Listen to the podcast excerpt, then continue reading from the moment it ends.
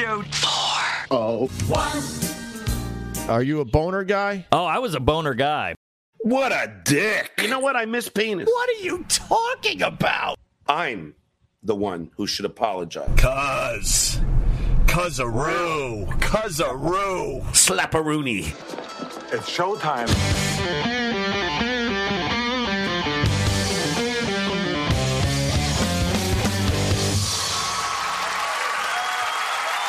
W-A-T-P.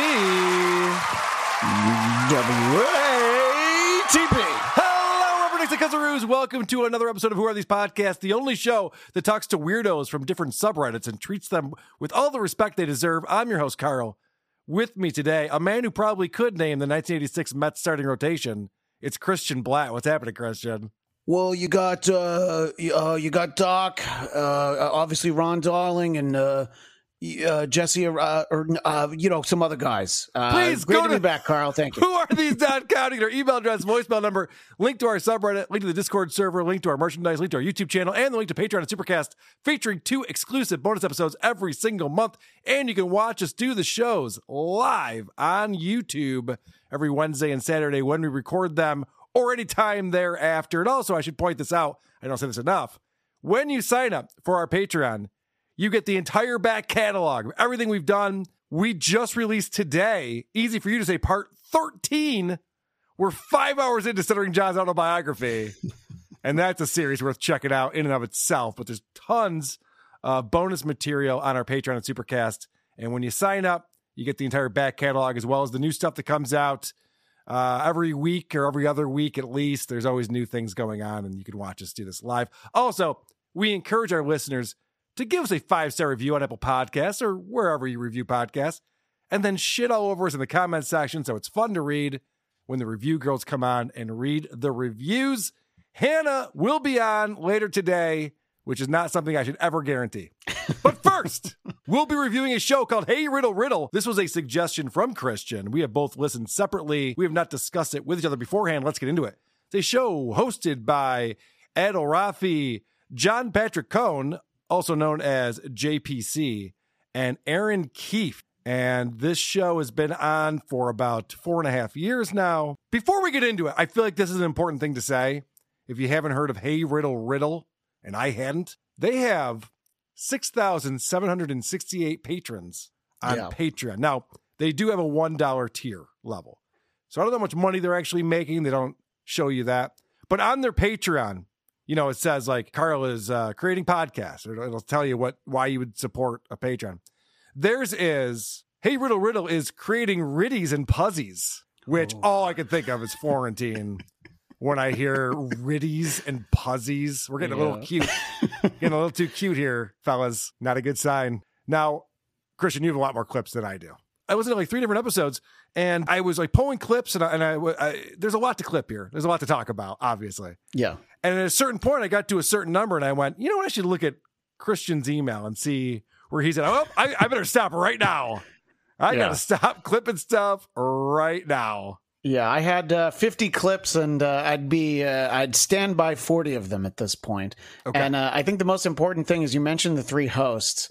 The description of the show from Apple Podcasts says 3 of Chicago's most overrated improvisers. And then it talks about how they have, all the puzzles and the riddles and everything.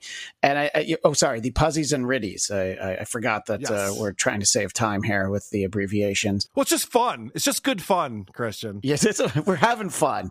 And they do a lot of live shows, and they seem to have fun. But I didn't really have fun. And as we go through it, it's a really hard show to clip in one way, in that I tried to not have my clips be too long, but some of them are. But the episode I listened to starts on an immediate wrong foot. And I guess they're trying to just be wacky and let you know, crazy stuff happens behind the scenes because, anything can happen and usually does. So clip 1, instantly, I already disliked these people.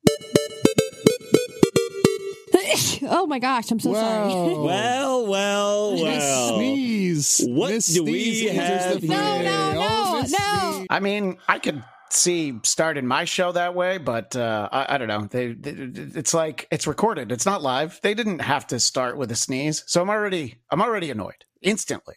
Then they go into shtick. And I don't know about the episodes you listen to, but they have the worst kind of shtick, improvised shtick. And they set a little scene. And you kind of get the feeling that Erin, one of the co-hosts, like 20 seconds in, she's like, oh, I don't think I bargained for this. So play my clip number 2, please. Hey, Adal. Thanks so much for coming to meet with me. Is this my performance review? In a way. Okay.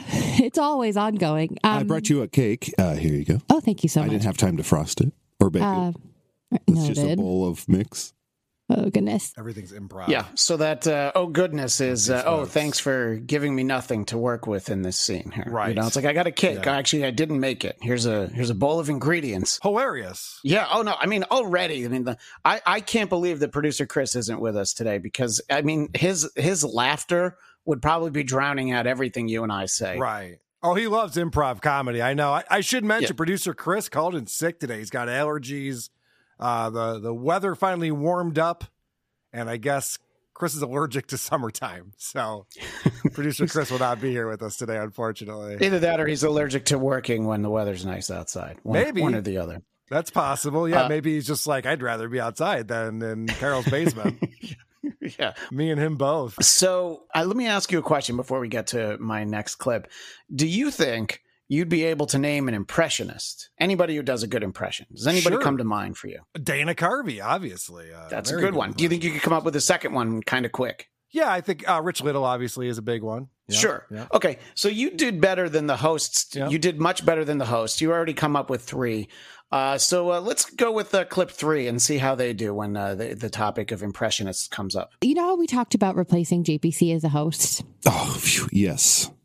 Well, I'm bringing someone in a new guy in today. Oh, he has one little quirk in that it's his voice changes unexpectedly to these like crazy voices all the time. It's like an impressionist. It's like, Rich Little or yeah. So it's like Rich Little or, Rich Little. Who's that Rich Little guy? Oh yeah. Rich Little. So, I mean, I felt bad even saying Rich Little because that is like the oldest name I could think of, probably. Yeah, but I mean, you know, it's a guy who kind of carved out his career for that. But you know, there's plenty of guys. You could name 3 guys who are on SNL right now, and then you'd have more than they wouldn't came be up difficult with. To do.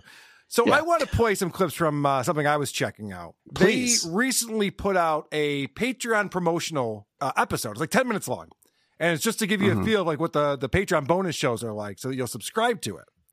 So I thought, well, must be their good stuff. You know, if they're putting it behind the paywall, people have to pay for it. So this is how this one starts off. And this is Adal, who's introducing this idea he has for show format. JPC, Erin, come on down. I have the perfect idea for a Patreon episode. This, of course, is going to be about 50 minutes or so. And it's a pretty loose concept. Are you ready? Yeah. Great. This is a little something I came up with last night, and I call it Epic Rap Battles of History. What? Epic Rap Battles of History. So I'm going to give you both like a historical figure, and then you're just going to improvise like 5-minute raps. Can I ask a question? Well, you said you came up with this last night. What were you up to last night? Like, what was going on last night? I got drunk. I was laying in bed, just kind of scrolling through YouTube, like YouTube for a couple years ago. Yeah. So first off, the lip smacking is driving me fucking insane. These people have been podcasting for 4.5 years, and they don't know to stop the lip smacking. It's over the top obnoxious. So here's the premise here, and it's a great one. He has this idea to do epic rap battles of history, which is funny because someone's already done that idea. That's not an original thought. That's already been done. How'd you go with that? I was watching YouTube. That's where you find that. Pretty good stuff, guys. There's forced conversation. It starts off where he goes, hey, guys, I got an idea. They're like, huh? What? What is it? It's like a children's show. And I have a number of examples to show that it is a children's show. But all right. So now Erin doesn't like that idea because it's already been taken. So she's going to call an audible. And I don't know if you like with your buddies when you guys are hanging out, talking like a chicken, or maybe like just you and your wife. You know, you put the kids to bed. You just start talking like a chicken. It just cracks you up. I know that for me and my bros, we can't stop. I actually would rather do something else, if that's okay. I can wrap. You had it. Let me warm up. A loose moose goosed my caboose. A loose moose goosed my caboose. Oh, Hugh Hefner? You're rapping as Hugh Hefner? Well, my name is Abraham Lincoln, and I'm here to say, I hope I don't... Ow, my hair! No. My hair? My hair? Those were Lincoln's last words. Don't you think he would have thought that maybe his hair got hurt real bad? Ah, my hair. All right, I'm calling an audible here, and I'm going to take charge of this episode. We're going to do my thing today, motherfucker. And it's... Hold on. Did you just say, I'm going to have the cacciatore? I'm going to have the cacciatore. Versus Erin Keif versus Jim.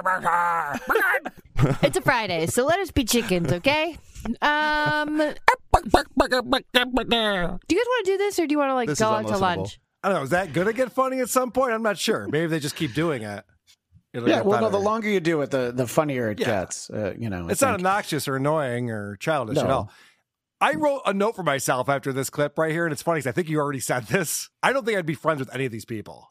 No, I don't think I'd want to hang out with them for a second. They seem really obnoxious and full of themselves, and they're not funny or interesting like they think they are.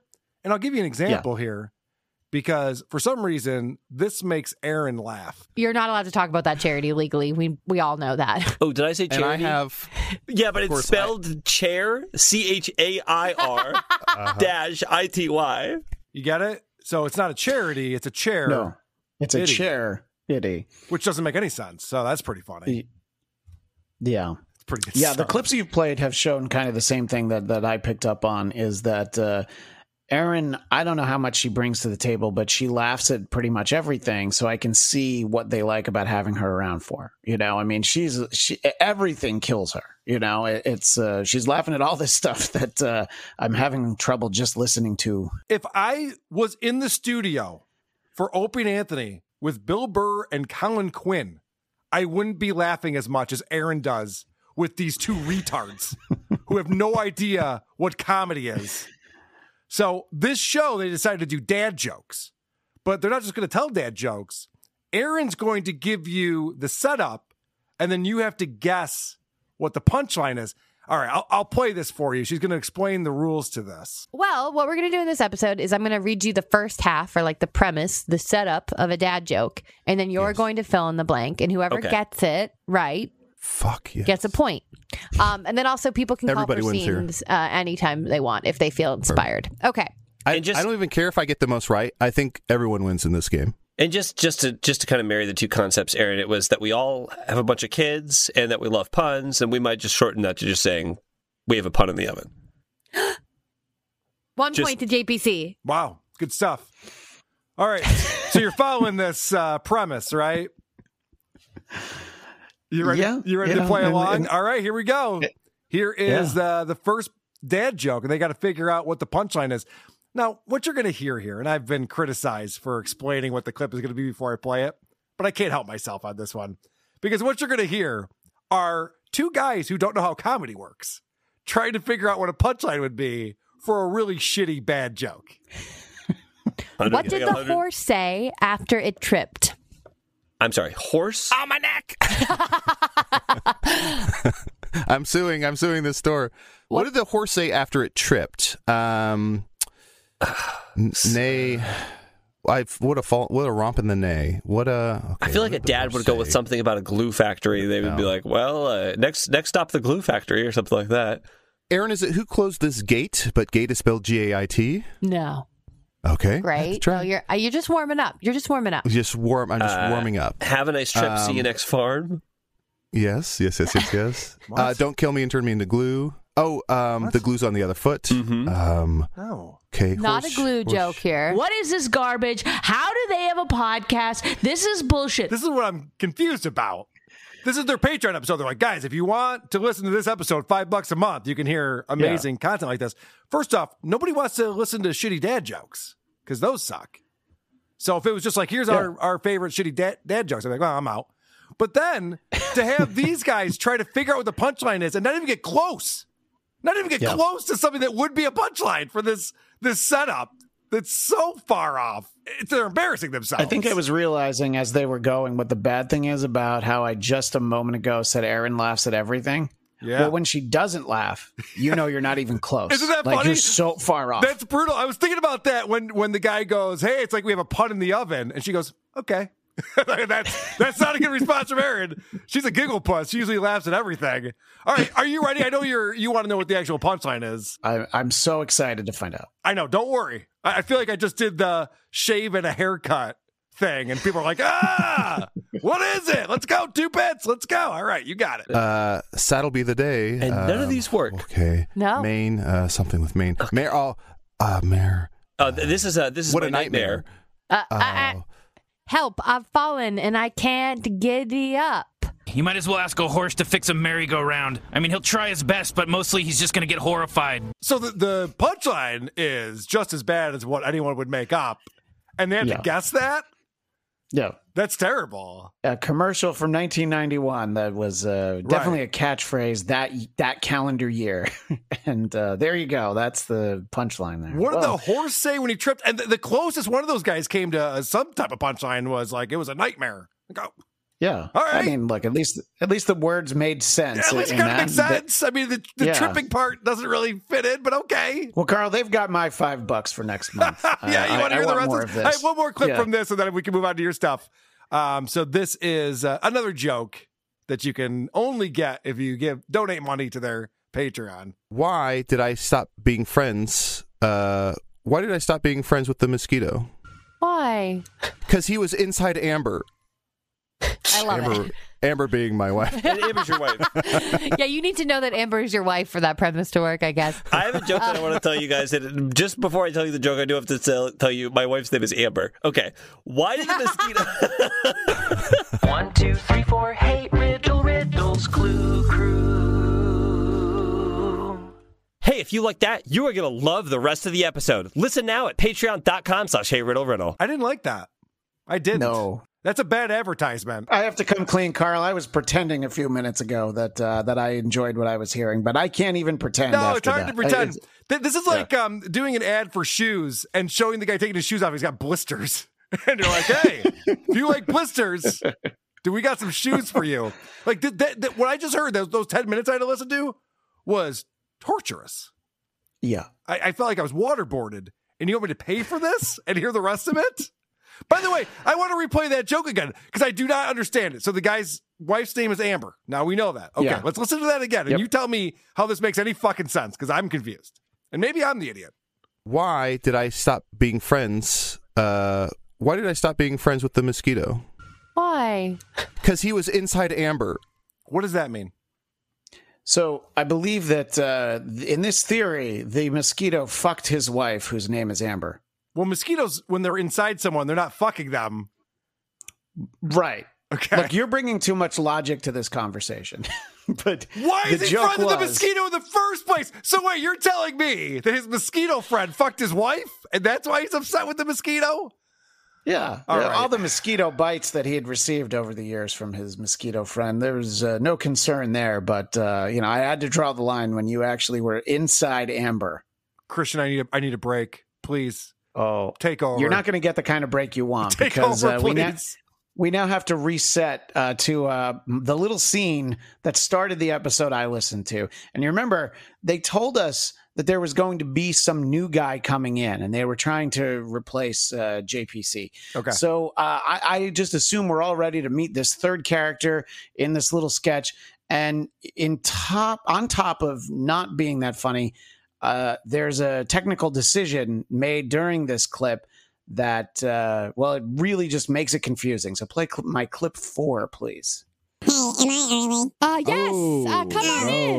I'm so sorry if I'm early. I brought everybody cupcakes. Great.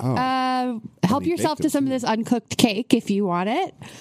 Yeah, I'm so sorry. I came late. I didn't have time totally to cook it, but they are cup-sized. So the other guy does the echo effect on his voice now. Yeah. So the other guy is so the first guy, and I couldn't tell them apart, in all honesty. So the guy who comes in with the squeaky voice, he's the one who's supposed to have the vocal effect, but I had to re-listen to it. I'm like, well, why does the other guy have a voice effect? I don't want to come up with an answer. I don't think we need to answer it, but it was just like, what's with that choice? It's like, whenever we do talk about improv, like rule number one, always affirm, make the scene possible for everybody to do. But it's like these three are set out to make things as difficult as possible for them to continue in the scene, which I think really translates into a positive experience for the listener. I mean, you're enjoying this, right, Carl? Well, this is the whole thing about improv, because I've seen a lot of bad amateur improv, and I've listened to a lot, too, because of the job that I have reviewing podcasts. And it's insane to me that these people want to continue to work together, because if I had an experience like this one time, I'd be like, well, I'm not doing a show with that asshole anymore. She sucks. Now you can tell which asshole I'm talking about. But it's like, there's nothing funny about these people. So why are they trying this? And again, 6,768 people giving them money on Patreon. There is, and I believe this is generational, and I could be wrong about this, but Christian, we grew up when jokes were jokes. You could say whatever the fuck you wanted, and you didn't have to like it. You could be offended, and too bad if you were, and if you liked it, it was funny. These people are so soft and so safe. This is like the future of comedy, where it's not funny at all, but they sure do laugh a lot. They sure are smiling a lot. So there's that. No, look, if you laugh loud enough at your own jokes, it doesn't matter that the audience isn't reacting in any way. Oh, is that true? Yeah. That's the new rules of comedy. I like Itchy the Wrecker here says, improv rule number one, stop doing it, go home. It's pretty good. Pretty good rule. He's not wrong. Yeah. So for my clip number 5, we get all the characters finally interacting. I know this is what we were waiting for. And in this clip, the whole gang showcases that, you don't really need to have jokes if you have low rent vocal effects and 245 episodes worth of characters to call back on. So wait, are we talking about Shuli's show now? Or are we talking about, oh, my bad. All right. Be polite, Adal. Don't call it out. I mean, there's just a lot going on. You're Adal. Oh, my God. I'm a huge Magic Tavern fan. It's so nice to meet you. Enchanté. It is always a pleasure to meet a fan. Do you want to give me an autograph your forehead or something? Or yeah, if you wouldn't mind. If you wouldn't mind throwing a quick autograph on my forehead, I'd love that. Wait a minute, Erin. He's stealing Puzzbot. That's basically Puzzbot. Listen. I mean, there can be two. What? Yeah, I mean, I think there could definitely be two Puzzbots if it's a big deal. I mean, look, I'm excited to work on the show in any capacity, whether if I'm Puzzbot or not, I could do it. All right. I've just decided something. I'm not even mad at them.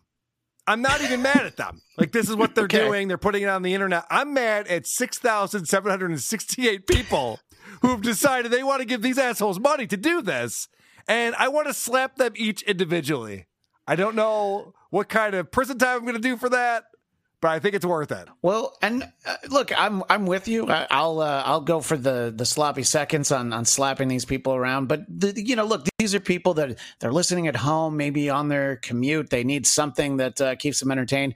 But then, what about the people who spend their hard-earned money, go out to a theater and watch them do this live? Oh. So it's like, I don't need to just have this at home when it's for free, or pay $5 a month for the Patreon. I want to go see it with a bunch of other people, and we can share in the experience together. And I would assume they spend a lot more than they do on the Patreon. I think there's a lot of people that need to be slapped in the Hey Riddle Riddle army. So they bring on this most recent episode I was checking out, Hollywood Hot Takes. Yeah. And they have a guest on there, Michael Hitchcock, who you probably would know if you saw him. Been in a lot of like Christopher Guest movies and stuff like that. And so Michael Hitchcock is on here, and they're talking to him about how there's no phones allowed in the studio. And this turns into some hilarious riffing, as everything does. But we have a no cell phones policy in the studio, except me. Except JPC. Yeah, because I'm going to be texting people. Yeah, he's playing Candy Crush. I can see it very clearly on his phone. Oh, no. I'm getting really good at it. That's not right. I'm on Tinder. Swipe right, swipe right, swipe right, swipe right. Wow. I would love nothing more than to invite you to the studio. You're just on Tinder the entire time. And somebody please love me. Just one. Just one. I have very low standards these days. Not even, it doesn't even matter if they drive anymore. Fucking thing sucks. What does that mean? All right, so Michael Hitchcock's in his 60s. I guess he's trying to poke fun at himself and he has low standards. It doesn't matter if they can drive or not. Is that like an LA? Maybe that's an LA thing where it's like, oh, yeah, right. Like, I would date someone who can't drive. Okay. Good one. I've lived in LA for 20 years, and I don't think I've ever had that conversation with anyone. So you don't think that was, sure. That was funny. All right, so then JPC goes on to tell a real story about how he used Tinder to promote his improv shows, because he said, like, I was on Tinder, and then I had a steady girlfriend, but I kept my Tinder profile just to promote these improv shows. And he says, it's a perfect first date. Like, that's the way he was promoting it. Like, you're on Tinder, you're probably going to go out on a date or two, take it to this improv show. And I can't think of a worse first date than to take someone you don't know to a super awkward improv show that's going to make both of your skin crawl. And Michael, I think, agrees with me on this. I don't know. I don't know if I would ever get a date after doing improv or sketch, because you're either dressed like Colonel Sanders or... You know, and that's for improv. That's for improv, because I have all my wigs and things. Yeah, no, and then or you're like a talking frog or something. Like you're like, oh no, thanks. Yes, it's embarrassing. Thank you. I totally agree with you. Being in an improv troupe is like swearing off pussy for the rest of your life. I don't need that. That's fine. Moving on. It's not good. Yeah, you know, remember the last time I was on, I had to confess that I was in an improv comedy group in college. And all right, so Christian's now off the show, but look at it, still be here. No, I'm kidding. I didn't realize I was swearing off pussy at the time, but I did. I didn't realize it. You didn't read all the fine print on that contract, did you? They didn't mention that at the auditions. It just it looked like fun. Yeah, it's like the timeshare. They don't talk about how there's limited flights to that destination. They never bring that up. Well, you can only fly on a Tuesday. You can only leave on a Wednesday. But other than that, it's great. You love it here. Yeah, and here's your annual bill for the maintenance. And the maintenance for being in an improv comedy group is just copious amounts of masturbation. Well, the good news is porn's free now, so... Well, now. Not in 1995, it wasn't. Not that it wasn't. Damn it. So wait, it pays nothing and I won't get laid? All right. I'll sign up. Will it make me funnier? No. Just the opposite. No. It'll make you obnoxious. Well, do you remember Howard Dean ran for president about 20 years ago? Yeah. And we're going to Michigan. Well, I'm glad you remember that. That was his big moment. That yell is just as funny now as it was 20 years ago, right? Yeah. Well, somebody seems to think so. And that'll be part of what my clip 10, which contains a parade of nonsensical sound effects over 52 seconds. And I have to explain, this is not the clip I sent to you for the teaser for episode 400. That was a different 50-second clip of just a bunch of nonsensical sound effects. But let's enjoy clip 10 together.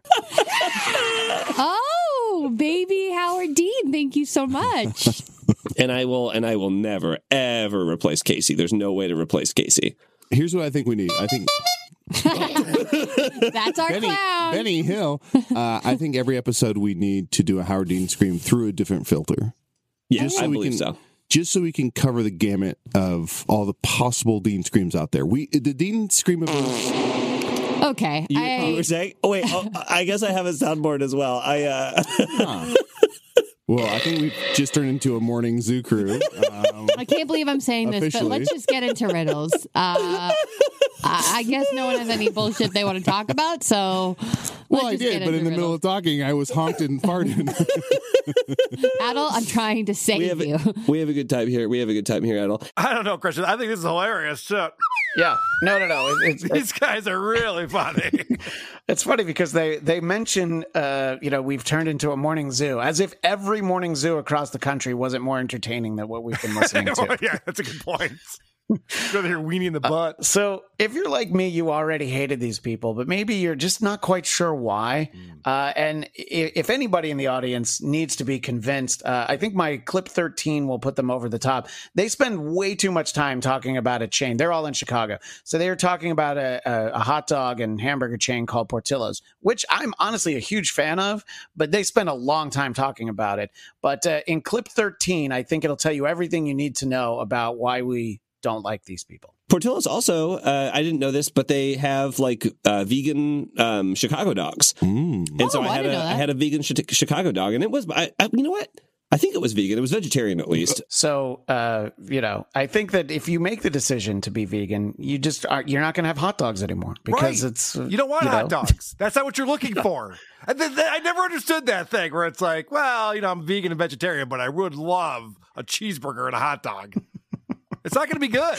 That's not. That wasn't the point of hot dogs. Yeah, you're going. Yeah, the point of hot dogs is that you know there's a meat like smell and you know little particulates of some possible beef and you know a bunch of mystery meat. But you know you're going to have like some soy dog and I don't know. I mean, I guess when you have all those tomatoes and relish like Chicago dog, maybe just have that on a bun. But so. I don't know. I guess I was convinced that, okay, well, I don't like them. But then you kind of start to wonder, like, do they actually like each other? Mm. Because there's a story that comes up. They talk about in a planetarium. And the story that we get is a little bit less than scintillating. And you would think some podcasts would, I don't know, maybe cut it out or maybe not have the conversation, but not Hey Riddle Riddle. They've got themselves a new soundboard, so they're going to really try to get a lot out of this. This is my clip 18. I think I've told you guys the ice story. I don't know. An ex of mine used to work at Adler and did tours, and at the end of the tour, they hold this giant chunk of ice, and they're like, this is from space. This is like space ice. If you want to touch this like broke off of the moon or whatever it is, Jupiter. Sure. So don't end the show. So it's like a giant, it's like shaped chunk of ice, and the kids would touch it, and then the adults would be like, oh, that's fun, and then the kids would walk away, and almost 85% of the time, the parents would linger after and go, is that really from space? Look, that had nothing to do with your story. Yes, it did. ABC, they gotta take the soundboard away from me. I can't be here with this. I gotta say, from everything I heard, it sounded like they were all in love with each other. So I am a little bit glad to hear that they're shitting on each other a little bit, because that's all I'd be doing. Yeah, there's a little bit more of that. I think Erin barely tolerates them a little bit later. This is what I wish they had this on their soundboard. Fuck you! What is this garbage? How do they have a podcast? This is bullshit. Lick, lick, lick my balls! Yeah! I just realized I have a lot of mean things on my soundboard. Oops. Oh, my gosh. All right, I'm sorry. I cut you off. No, it's fine, because the idea is clearly, look, it's not a very interesting story, but they don't actually even give him a chance. It's like, you know, so the one guy starts playing the theme, like they're going to go to break. And he's like, all right, well, I'm telling the story. Let's go. And then the toilet flush. And I don't know. I mean, I guess them making fun of each other is kind of fun. But I think they're starting to realize, like, oh, the soundboard might not actually be helping the show. My clip number 19 is from the 12-minute mark of the show. 12 minutes in. Okay. And when your show is called Hey Riddle Riddle, it might not be the time to ask this question. Clip 19. Well, do we want to get into riddles? We don't have to. I guess so. Okay. That's the thing, too, is they're obviously very proud of themselves for being like improv theater nerds. Yeah. And so they love this idea. They're like, hey, guys, we can just wing it and just have hilarious conversations about cake batter. And I think that'll probably fly, right? Well, I don't know. Or we could do a riddle. Yeah. I heard very little riddling when I was, or I didn't hear a lot of riddies. Oh, well, there were riddies and puzzies throughout the course of this episode. And in fact, we are now entering at the 12-minute mark of this 1 hour and 4-minute episode. We're entering the riddle zone. And the book they're using was sent in by someone named Molly, which becomes important at some point. And we know that it was sent in by somebody named Molly because they have a theme song for it. And I think after you hear this theme song, everyone who complained about the themes that you use on Who Are These Socials should write you a very apologetic email. Play clip 20. Who's complaining about the Who Are These Socials theme? What the? I love the YouTube one myself. I love that one. So let's play that Molly's Riddle Book theme. It's time for Molly's Riddle Books. All right. The self-esteem movement has gone too far in this country. These people have way too much self-confidence. They think they're good at everything. That was terrible. Look, this is the problem when your parents tell you that they love you. Yes. Okay. Stop it with that. Yeah. You got to make your kids earn it every day. You got to treat them like, I'm a comb salesman. You're only as good as yesterday. You and I have both been critical of Howard Stern and the way that he always talks about, like, yeah, but wasn't your mother mean to you? Like to Reggie Jackson or his own mother. But you know what? There's something to be said for the way that Howard Stern's mother treated him. He never would have become the king of all media if his mother had loved him even a little bit. You know? Howard Stern is like a billionaire. Reggie Jackson is one of the greatest baseball players ever played. They're like, yeah, but weren't your parents mean? Good. That's good. Obviously. That's what works. Because this new generation is soft and they're dumb and they're really fucking annoying. So I want to play. This is a character they have. They have characters on this show. Oh, yeah. Yeah. And this is Gloof the Mouse shows up. And this is my proof that this is for children. This is by children for children. Hey, JPC, I don't think we've ever talked just us before. Yeah, I hate it. I actually don't really want to talk just us. Let's just cut to the guest. Guest, we need a third. Yeah, should Michael? I co-host? No, we don't need you, Gloof. Come on, give me a chance. Gloof, get out of here. You can't just introduce Gloof in an episode where we have to say bye to him right away. Come on. Hey, everybody, it's Gloof in the house. Hey, everybody, everybody's favorite mouse. It's Gloof the Mouse. Honk and honk. To make Gloof the Mouse merch. Honky tonk. Michael, I'm so sorry about Gloof. I'm so sorry. Gloof is leaving, Michael. So you're staying. Gloof is leaving. Goodbye. This is why I don't like kids. This specifically. Because I won't put up with this shit. You know, at Thanksgiving, I'm like, don't talk to me anymore. I know you're my nephew. I don't care. Don't talk to me anymore. You're a weirdo. Grow up. If, as some people know, I have a 7-year-old son and a 5-year-old daughter. And don't talk about his kids, everyone.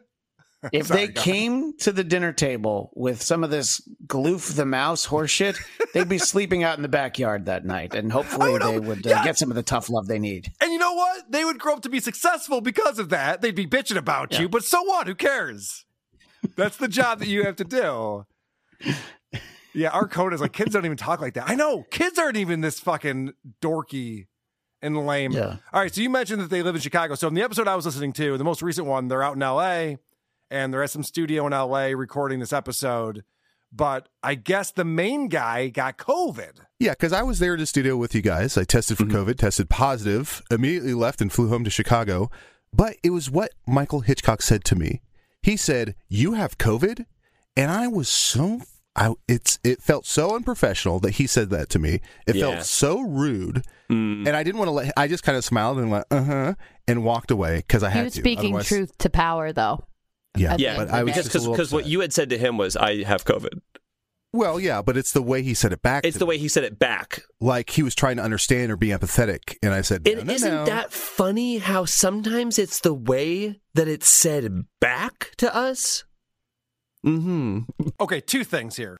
First off, right off the get-go, he goes, I tested positive for COVID, so I flew back to Chicago. Now, there was a time when that would be frowned upon quite a bit, right? Like, I got COVID, I should probably go to an airport. You're supposed to immediately go to your hotel room and stay there for 15 days. That used to be the thing. In the good old days, that's what we used to do when we got COVID. That used to be the thing, and now he's just like, I was out in L.A., I got COVID, so I got on an airplane and flew back to Chicago.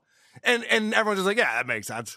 Why? Yeah. Just stay where you are. All those people on the airplane, we don't know them, so fuck them if they also get sick.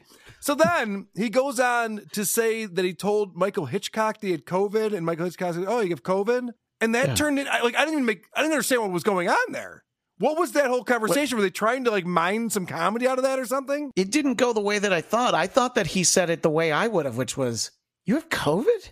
In 2023? Yeah, that's not a thing anymore. It's like somebody who tells you they're HIV positive now. Yeah. You're like, really? You're like, whatever. Come on. Isn't there a pill for that? You're fine, right? Yeah. It's not a big deal. Who gets COVID anymore? Ugh, that's embarrassing. It's not a big deal, obviously. So this dialogue is enraging. Adal, so what I'm hearing from you is that this is our first episode ever that we are having to record. Okay.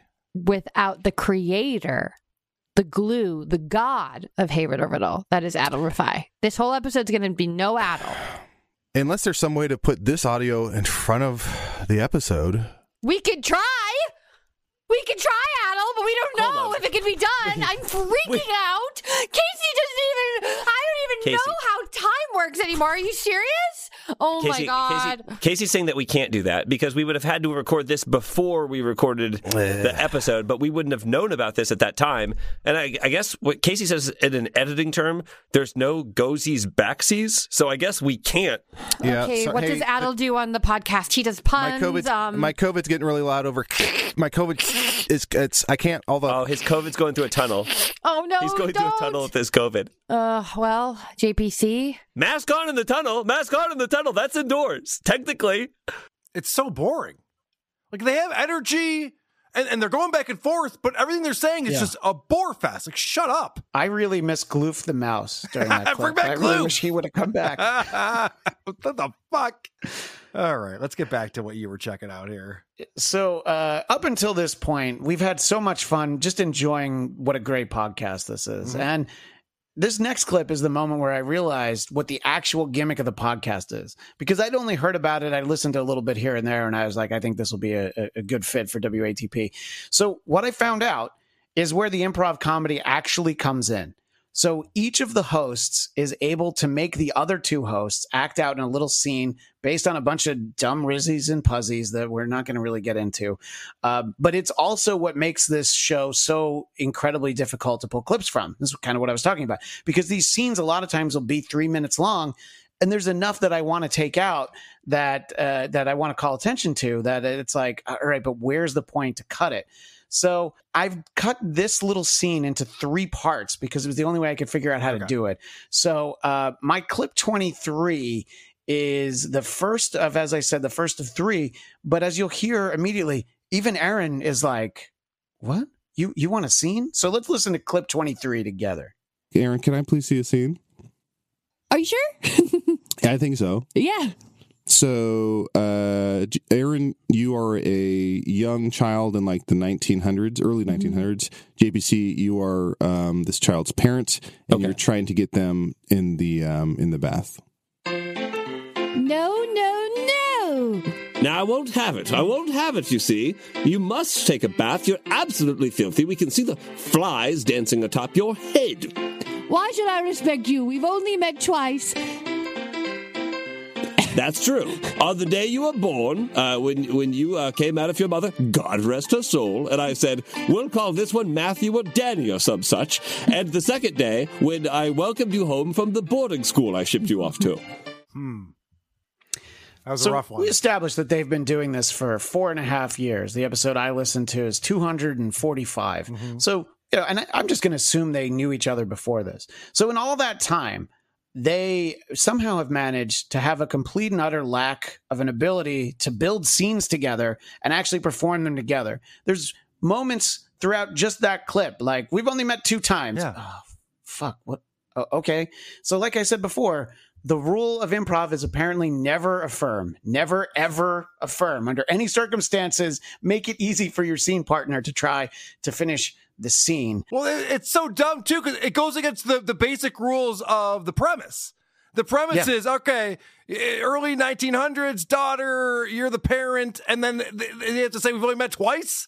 That just fucks everything up. Like, now the premise is fucked.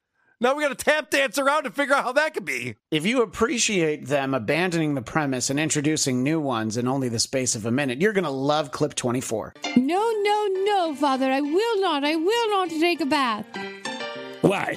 You're being absolutely petulant. Petulant, I say. If you won't take a bath, I guess I have no choice but to call up your supervisor in the mines and tell them you're signing up for an extra shift on Saturday. Father, no! I'm only 2 weeks from retirement. No. Black lug pish posh. You'll work in the mine on Saturday, and you'll work a 10-hour shift for 4 nickels. You're humiliating me, Father. I have children of my own, and those children have children. Father, what's going on? Are you in trouble? No, son. Go back to the mines. Your shift is starting. Yes, you're right. See? Look how your son listens and respects you. If only I could have that for my boy. And me, a man of 27. And I'm being disrespected in such a way. Scene. Fun. Okay. My favorite part of the clip is at the end when Erin says, fun. Because we know that means that was not fun. That was terrible. At all. That was so stupid. So bad.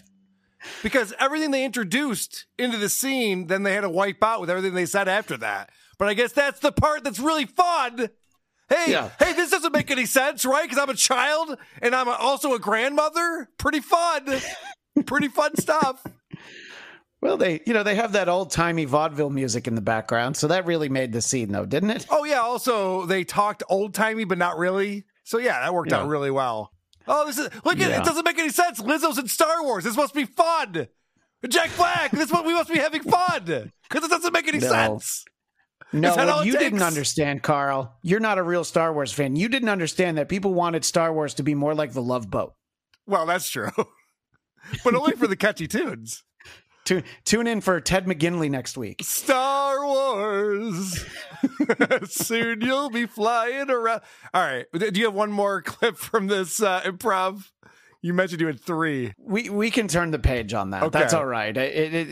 That's a good moment. Her going, fun was enough, I think. Yeah, hey, the minds. All right. Then in that case, I got to talk to you about their fourth anniversary. Now, we just had episode 400 on WATP. Doesn't mean it fourth anniversary, but they had their fourth anniversary. But congratulations all the same. Oh, well, thank you, sir. So they had their fourth anniversary, and the way they decided to treat that was by acting like they had graduated from like a 4-year school. Because I don't know if you know this, but a lot of undergraduate schools takes 4 years. Yeah, I was a junior college guy myself, but I hear tell that some of the rest of you went to school for 4 years, but that's okay. All right, so just trust me on this one. Now, Erin, who's hysterical, we've established that. Legitimately, she's probably my favorite if I have to pick one. Okay.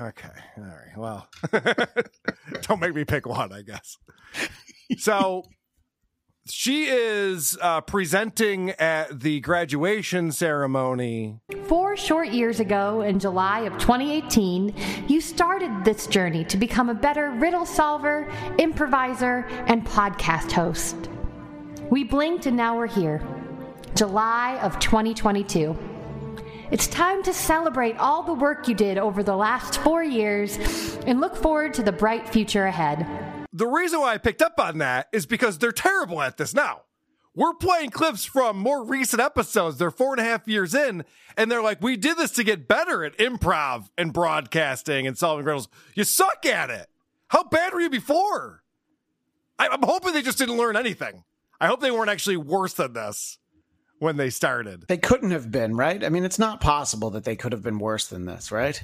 I can't imagine. Or were they more reserved and less likely to just push a bunch of sound effects and do voices that don't make any sense? Like, were they trying a little harder at the beginning? That's a question I'll never know the answer to. Yep, same. I don't want to know that badly. If you're in the chat, Cardiff, can you go and listen to Hey Riddle Riddle? I don't want to know that badly. I don't care. One of the fun things to do when you're doing a show like a big 4th year anniversary and you're celebrating all your accomplishments over the years and you got a big audience and you're bringing the audience with you and hey, look what we've done. Immediately what you want to do is bring up inside shit that only your co-hosts would know about and giggle about that type of stuff. For many recordings in 2019, we would keep accidentally locking each other out of the studio when someone went to the bathroom. You'd have to hope you brought your phone to the bathroom and say something like, hey, I'm locked out by accident. Can you come and get me? Or if you didn't have your phone, you had to bang on the door like a maniac. Wow. That sounds like it'd be really interesting for the other two people on your show and nobody else. That was 90 seconds in to their 4-year anniversary show. Immediately inside baseball anecdotes. Okay, cool.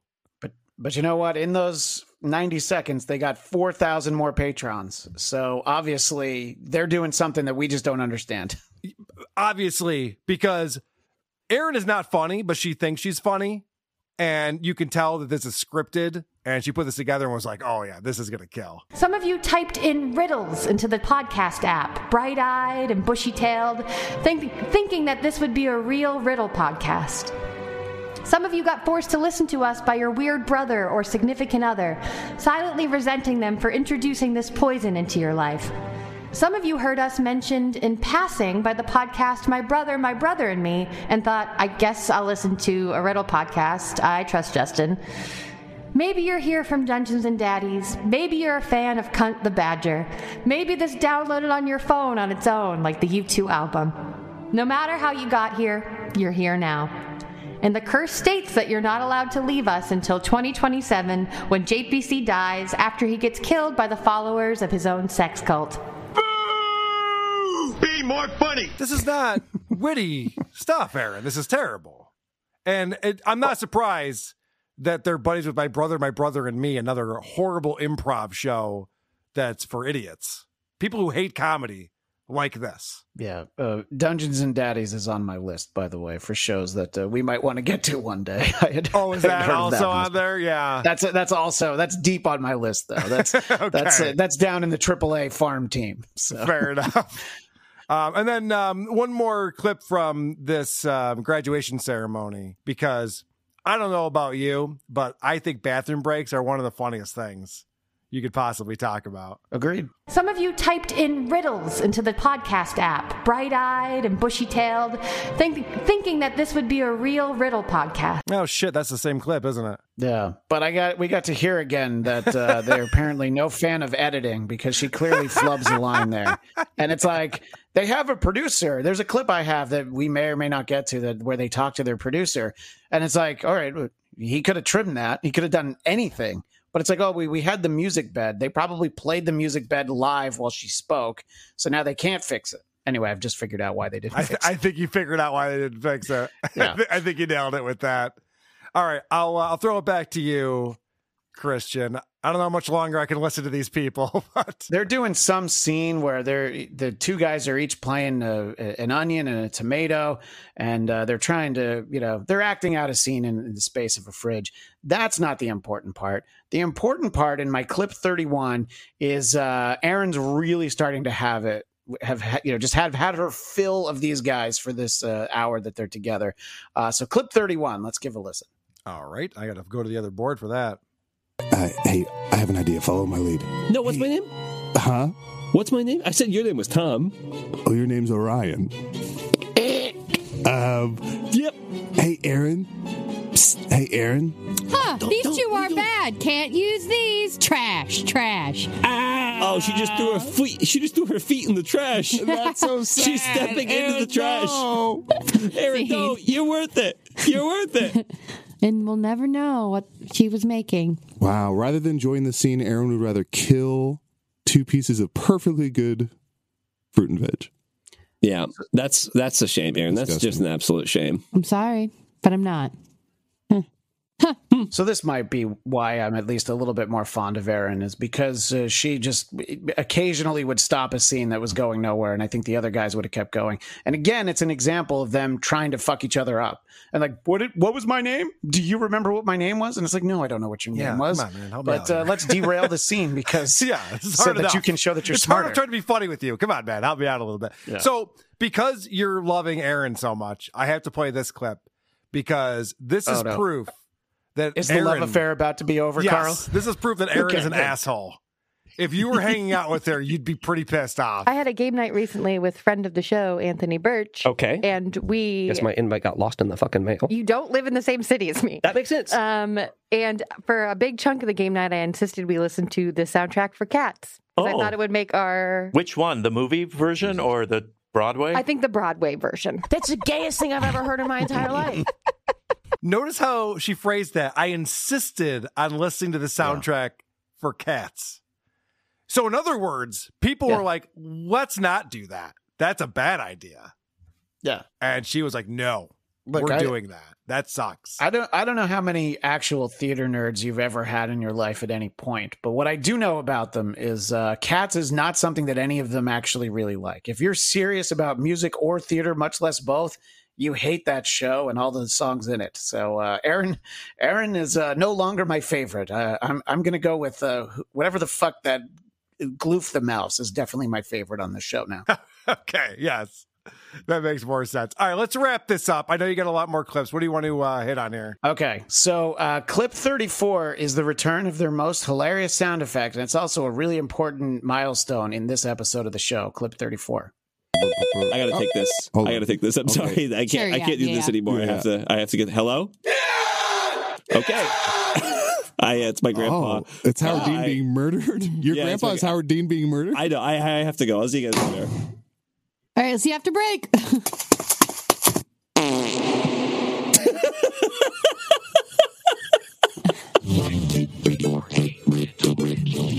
So, yes, that is the halfway point of the episode that I had picked.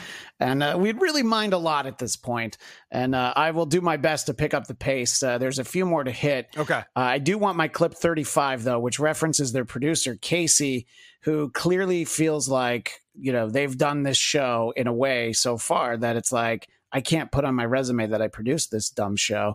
So let's listen to clip 35, please. I better not hear you fuckers fight. ever complain about my sound cues again after this episode.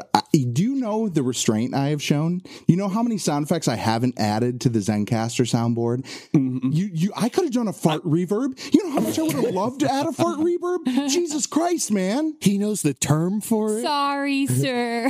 I will say, after having a soundboard for half a day, Casey has shown a remarkable amount of restraint. And Hendrix invented the fart reverb, right? That's funny. Yes. That's funny. Yeah. You know how you know that clip was funny, Carl? Because they said it was. They said 3 times that clip was funny. Yeah, that's how you know. They must have been having a lot of fun, and it was funny. Yeah. I will say that giving people a soundboard can end a relationship very quickly. That's a really good way to find out how annoying somebody is when they have a soundboard in front of them. I fought for a long time to keep one away from Vinny, but... motherfucker got his hands on one. What are you going to do? Well, that's why he has to spend so much time with the potato now. Correct. So throughout the course of the episode I listened to, there were plenty of times where I was convinced I couldn't possibly find these people more annoying than I do now. Yeah. But they never ceased to amaze me because clip 37 was kind of the peak. Riddle. But before we do this next riddle, I'm going to need you to put your pun hat on. Pun hat on, pun hat on. Put your little pun hat on and shut off your brain. Okay. Kind of forgot about that clip when I said that I liked Erin the best. So, clearly. What the fuck, Christian? I don't know what I was thinking. She at least tried to keep the episode moving. Now, when I started singing the Star Wars song to the Love Boat theme, I immediately got embarrassed and stopped. Why did she do that? What? Like, after she started singing that, she should be like, all right, this is stupid. Like, she could have said, put our pun hat on and then stopped. But she's like, well, I've come up with verses in my head, and hopefully everybody starts to sing along, somewhere. Yeah, the other asshole's like, I don't know how to harmonize, but why don't I try it now? Okay. We've established that the sound effects have not helped this episode, but as it turns out, the one time they actually need a sound clip, they don't have it. Clip 40, please. Let me try and get a bird in here. Let me try and lure a bird onto my finger, and I can eat that.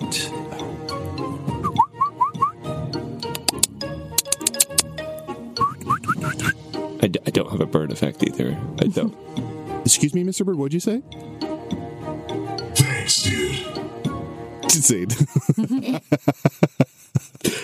I was looking. I don't have a bird effect. I was trying to help. I was trying to be a bird. I don't have it. I can't believe this is popular. This is so terrible. There's a contest NPR is doing or one of these things where it's like they're doing like a student podcast contest. Like submit your student podcasts. We're trying to find new podcasters. This is what I would expect to hear. Yeah. If it was just like high school kids or college students putting a podcast together, you'd be like, oh, God, Jesus, this is not good. Yeah, no. People are listening to this on purpose. Yeah, if you had like a middle school nephew that's like, oh, Uncle Carl, I know that you listen to podcasts all the time. Can you listen to mine? And you're like, you know what, for a seventh grader, it wasn't good, but it's kind of what you expect. That's not what I would say. Oh. I would go, never podcast again. Mark, you're terrible. That's out of my family. Change your last name. You're no hamburger. You're no longer a hamburger to me. You're a vegan hot dog from Portillo's. So clip 43 is the answer to the riddle. Why did the man stand behind his donkey? So that's the riddle. And I enjoy this clip because it's Erin's breaking point in the episode. She actually tries to end the episode, but then I guess looks at the clock. So no one's happy here. So play my clip 43. He wanted to do it in the ass. No. Because his wife said he could do it in the ass. No. Bye, Erin. Bye. Can't even do the proper outro. She's so frazzled. Bye. Erin's gone. Bye. No. Bye. Bye. Sell. That's her new outro. Actually, I'm going to do another Jupiter to just cleanse the space. We're going to start over. Thank you. We're cleaning the space, everybody. Interesting. All right. Interesting. We can't see a woman on a desert island shopping, but we'll allow this. I just cleaned the space. I just cleared it in bad energy. I cleared it in bad energy. Light some sage. You're going to make me mad. I'm upset. I'm mad. I'm sorry. Here, let me put some olive oil in a heated pan, put in some garlic and some onion. Erin, if you think that it's a bad energy for a man to fuck a donkey, I'm sorry, but you're going to have about 4 people on the internet who are real weirdos very upset with you. No, we still have time left. Okay. On this earth.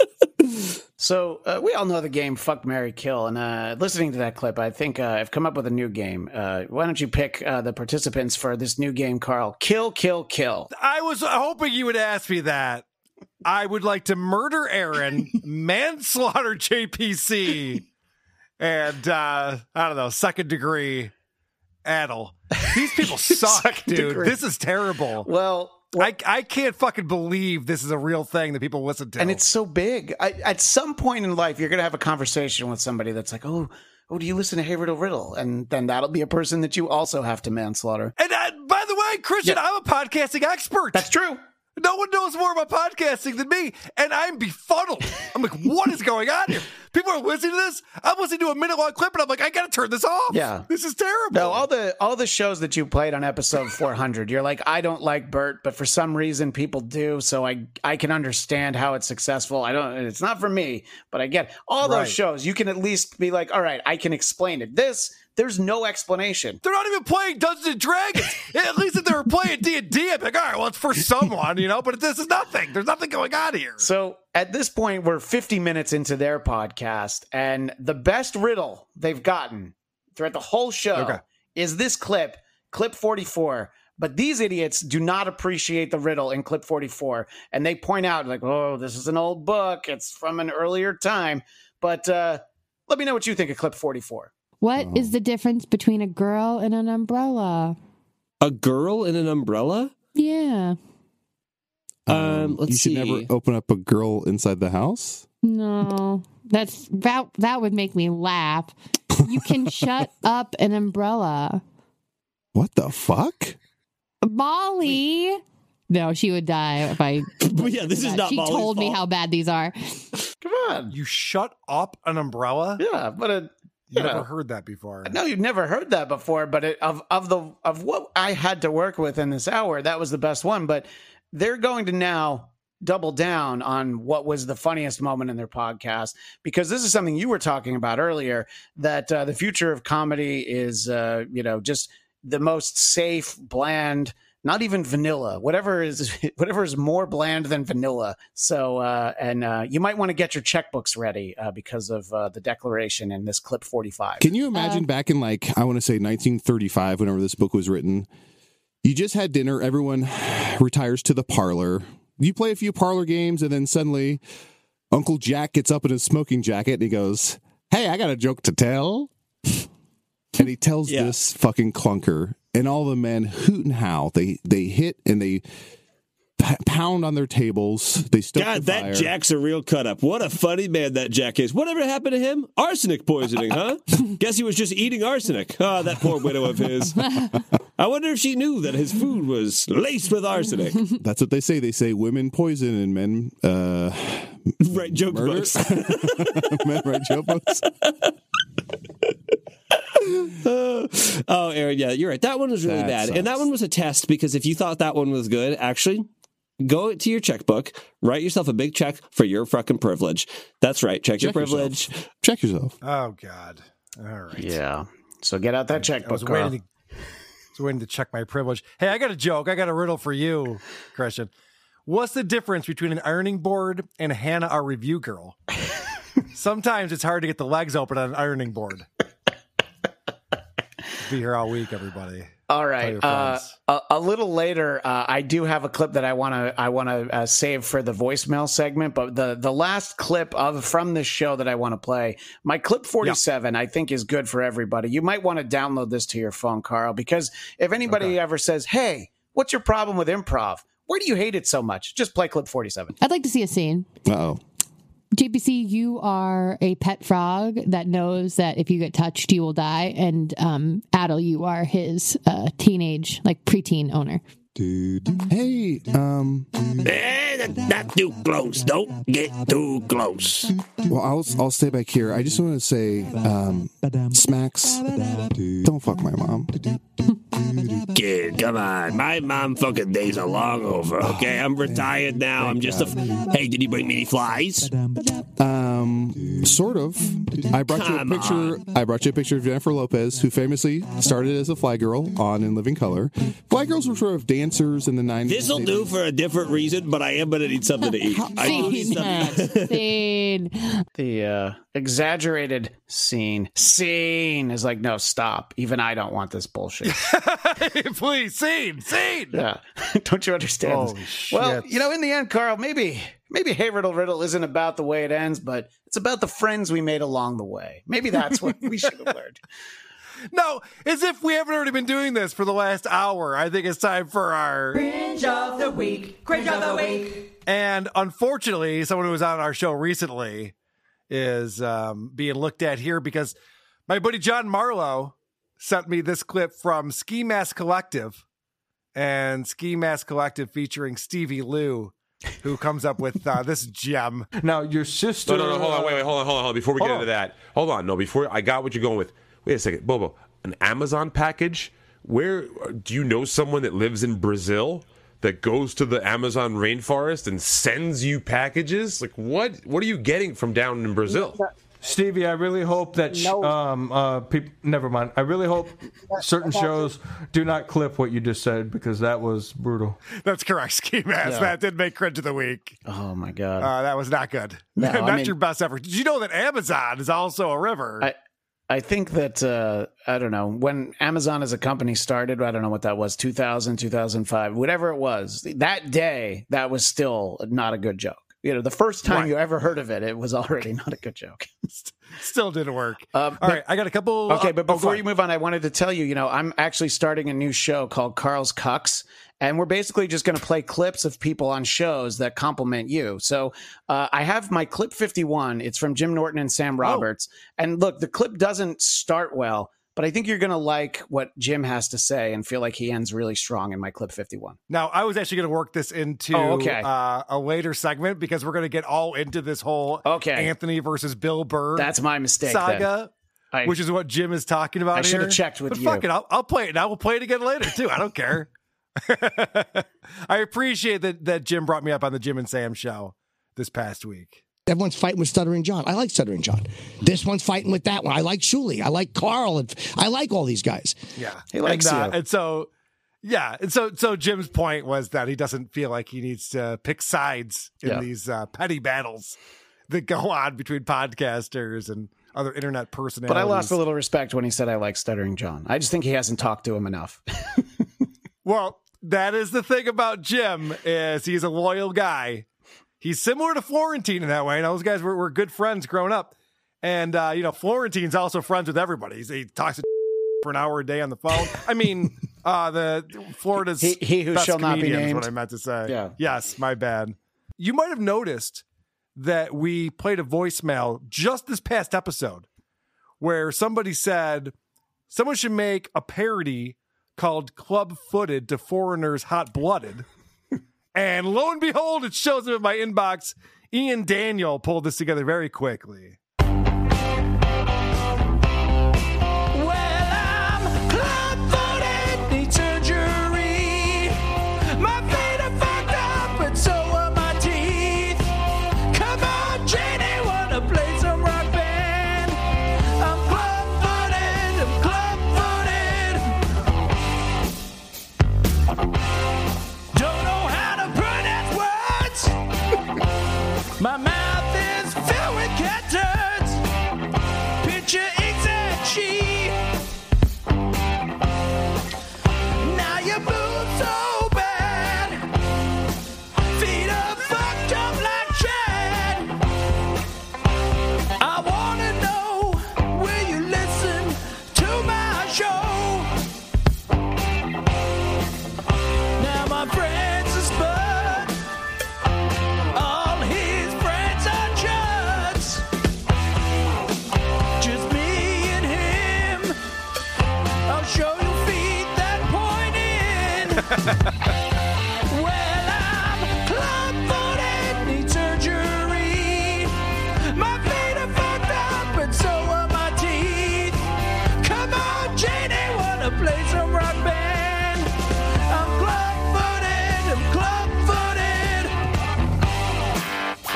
was a what I consider to be a deep pull in there. Yeah.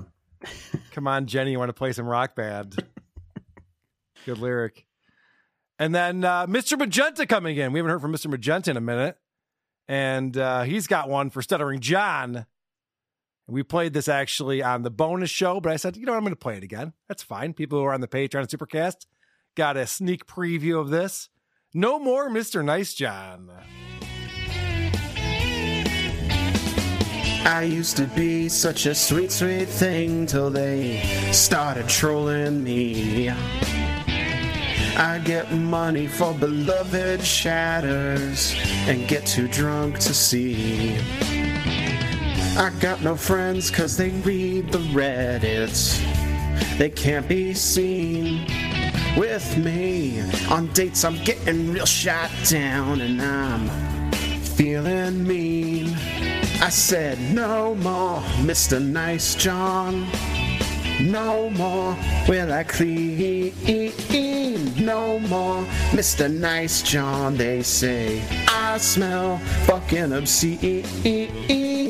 I dropped a beer can on my head today. The cat shit in my bed. Mom's been getting tons of prank phone calls, and Dad, well, he's just dead. I went to Pickwick, shithouse wasted, like everybody knows. The bartender, she recognized me and punched me in the throat. I said, no more Mr. Nice John. No more will I clean. All right, no more Mr. Nice John coming in from Mr. Magenta. Always appreciate those song parodies. Now, I have to address this Opie Radio clip. I was going to pull this myself and play it, and then Opie put it out. You know how he likes to make his little videos now? The clickbaity videos that are just 40 seconds long? Yeah. So he actually put this out, which I was surprised by. And in order to talk about this whole saga between Opie and Anthony and Bill Burr and Club Soda Kenny, we're going to set all of this up if you don't know about this, but this has been the big news going on. I mentioned in episode 400 that Anthony was at the Comedy Cellar, tried to go talk to Bill Burr, and Bill Burr's security, who happened to be Club Soda Kenny, used to work for the Opie and Anthony show, physically removed Anthony from the club. So that's the big news that's going on. And this is an extremely misguided video about me, and I want to bring in, I mentioned I have a special guest on the show today to talk about this, because this is a guy who's also kind of involved in this whole scene. He used to have a show on Compound Media. He's had multiple falling outs with Anthony himself. I think he's friends with Opie now. I'm not sure, but I thought it'd be great to bring on Kevin Brennan. He doesn't normally go on other people's shows, but he's coming on WATP. Kevin Brennan, what's happening, buddy? Okay, I'm just going to start out right now and say Carl's a fucking idiot. Oh, come on, Kevin. I thought we were friends here. You're a fucking idiot, Carl. And then you have this guy on the show who goes, hey, this podcast sucks. Here's 47 clips of it. I know. He goes, this is hard to clip. There's 50 clips from one episode. Here's 47. They suck. They all suck. Listen to them all. Good point, Kevin. That's why I brought you on. He is a piazza. I agree with you. Okay, so check this out. This was made by Opie and his team, and Cardiff's in on the fucking act now. Cardiff is now introducing these clips. Oh, hi. It's me, your pal Cardiff Electric, and you're watching a clip from Opie Radio. Now, this is called WATP being very hypocritical when it comes to Anthony. That's the name of this clip. All right. I find it hypocritical that WATP is silent about the chest bump incident, yet they attack everyone else. Oh! The Kenny. Club Soda. Oh! Minaj coming in hot. AGH. Minaj coming in hot. That is a very, very good point. If you're going to go down that road, you got to make fun of everybody. We made fun of everybody. He did that talk is about the story. Cardiff, I know you got a relationship over here, but that's a very good point by Minaj. Mm-hmm. Because if you're doing it right, like Opie and Anthony did, we made fun of everybody. Mm-hmm. Everybody. He did, and there's a lot there to make fun of. I'll be honest. my little video about it blew up. It did very, very well. So they need to do that, and they would get a lot of views. Mm-hmm. Go for it. Mm-hmm. Why not? Anthony's all about, it's all just fun and games. Mm-hmm. That's a very good point. That is a very good point. WATP did address it, but no, he did not go after him. No. All right. See, this is what's so annoying about Opie right here is he reads a comment. He doesn't know anything about this. Kurt is trying to explain to him the whole fucking time. He keeps trying to like get a word in. They're like, no, they addressed it. I talked about it. And Opie's going, yeah, why wouldn't you do that? First off, my show format is we make fun of podcasts. So if someone's going to podcast about it, which Opie did, then we'll address it, which I will. But I just find it very obnoxious that Opie feel like that was a big gotcha for you. Oh, a super chatter said Carl sucks. He must be right. Well, listen, I'm just going to say Opie's a fucking genius, so... He's fucking great. I've never heard Kevin say that word before. You know, he's talking to potatoes. He's talking to corn. I mean, he's fucking blowing up. He's selling tickets. He is blowing up. He is blowing up and selling tickets. So later on in that same video, I just want to play this quick clip because this is embarrassing for Opie. He gets very excited about the number of people who are watching him live on this. 148 strong. I see 196. Oh, wait, what? Yeah, Bob, because I do both Facebook and YouTube. So the total right now is 195. Oh, it's 189. Oh, I hate when that happens. Christian, could you ever imagine Opie from Opie and Anthony would be celebrating having close to 200 people watching him live? I couldn't imagine Dennis Falcone being excited about 195 people watching him stream live. Yeah, Dennis Falcone has performed in front of more people at a wedding than that. It's not impressive. And I got to say that, Kevin Brennan, you have way more than 200 people watching your show live. 148? I don't even get out of bed for 148 people. I used to go to Compound for $100, but now I don't get out of bed for 148 people. This is stupid. Yeah, and you know what Opie's doing? He's reading $2 super chats. Can you believe that? Again, Opie's a genius. So. Okay. You can never stop to take too many super chats. I agree with Kevin on that. What Opie was referring to in that previous video was that he made a video called Anthony versus Bill Burr. It has 17,000 views. This is gold for Opie. This blew up for Opie, him addressing this whole situation. And so it starts off bashing Jim Norton.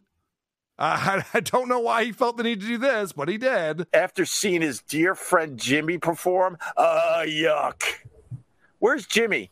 Where's Jimmy when it comes to the Anthony Cumia versus Bill Burr thing? I'll tell you where he is. He has his taint. Jim Norton has his taint sitting exactly in the middle of the fence. That's where Jimmy is. Jim Norton, right there with his taint, right on the fence. Supporting Anthony a little bit, supporting Bill a little bit. Because he doesn't want to piss off either guy. So stupid Jimmy and his dumb fat taint is sitting right there on the fence. Boom! Hot taint! Now, I think you're allowed to be friends with both guys, right? You have to take sides. When two guys argue, you have to decide which side you're on. Is that how life works? I mean, Opie should understand that because almost everyone sided with Anthony when the two of them split up. And, just Vic Henley was with Opie and everybody else was like, yeah, I'm going to be Team Anthony on this. Yeah, Joe DeRosa and Vic Henley. Look, I think if you call someone's wife ugly, they're allowed to not like you anymore. But also, Bill Burr's wife is not hot.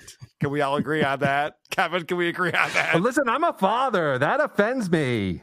I'm not a racist or anything. I can't tell. I think Bill Burr's wife is beautiful. This is not the Kevin I was expecting. He's really Team Opie. I never know who I'm going to ask for a job, so I'll just say I've never seen Bill Burr's wife, so I have no idea. Well, that's the other thing too. It sounds like, and we're going to play more clips of this. It sounds like Opie just learned the word taint, and he thinks it's hilarious. Yeah. He's like, this guy, you know what he's doing? He's sitting on the fence with his taint. It's number 2 to skunk farts. It's up there. All right, now this is Opie talking about how he never clicks on videos. He talks about this all the time. He loves to be uninformed. And it makes it difficult to do the job of commentating on all the things going on in your universe if you don't know anything about what's going on in your universe. But Opie loves this. He loves to not know. He's keeping it real, real uninformed. So this is him explaining that just this week, he finally had to click on some of these videos to see what was doing, but he never clicks on these videos. You have to trust him. Even though he did, he never does. Everyone was sending me this video of Anthony explaining what happened at the Comedy Cellar. And I've been for a very long time. I don't click on anything. And I went against my own rules twice this week, twice. So when I break my rule, I'm going to tell you. Because when I tell people I don't click on anything, they don't believe me. I don't click on anything. But then when I get a weak moment and I click on something, I feel like I got to tell you guys. Obviously, that was very contradicting himself when he says, I never click on things, and I would tell you guys, and I did click on two things this week, but I never do, but I did. But he finally became informed on a subject. He clicked on a link and watched a video that he can now respond to. This is a 50-minute-long video he put out, 17,000 views. Opie, click on shit. It's probably good for you to know what you're talking about. It's probably not a bad idea. I don't know why he has the moral high ground. It's because he's not clicking on links. And Patty Puke Water, the same thing. Click on shit. Know what you're talking about. It doesn't hurt. If you want to make fun of me, listen to a show. See what we're talking about. Makes it easier.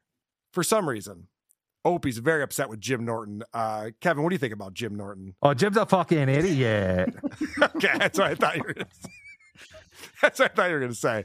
Opie is explaining that Jim is a phony, which is odd to me because this is what I listened to that Jim and Sam episode from, I think it was Monday.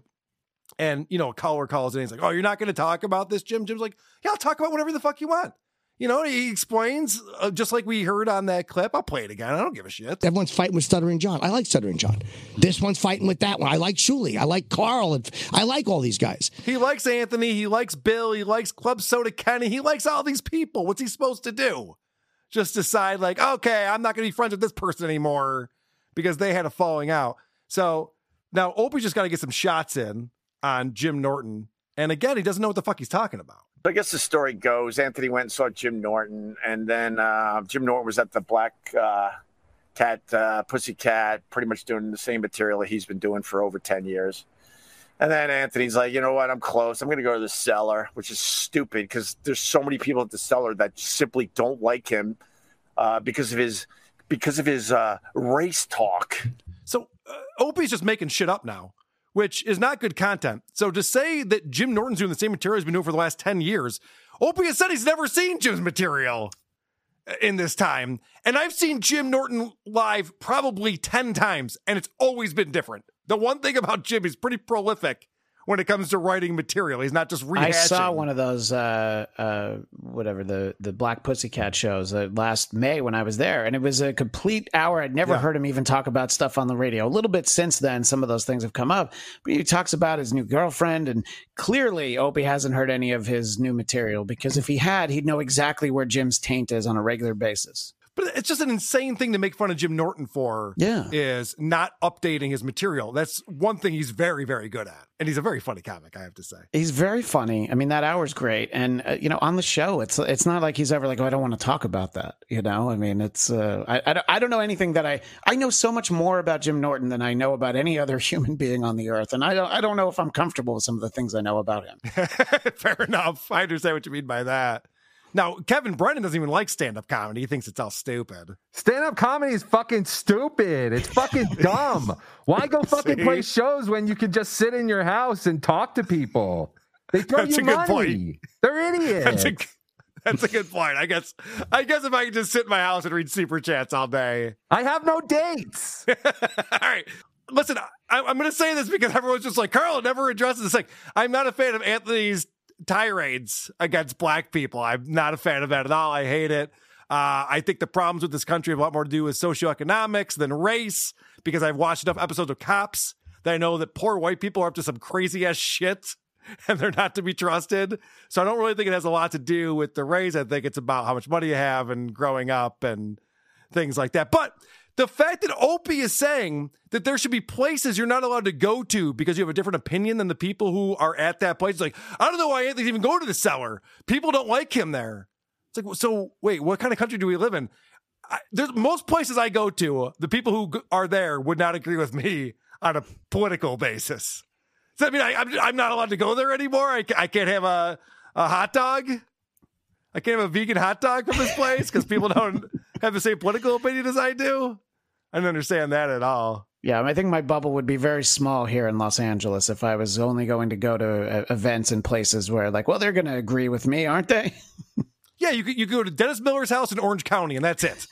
Those are your two choices. I was at one of those places yesterday. Opie now goes into an extremely unfunny Bob Kelly impression.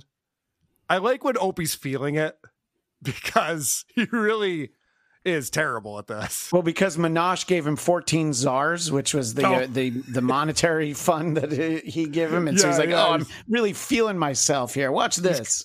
Yeah, he's crushing it now. He's got his audience here. So he goes up to Bill Burr because supposedly Bob Kelly's like, dude, you got to figure this out with Bill Burr, dude. Dude. We all need to get along, dude.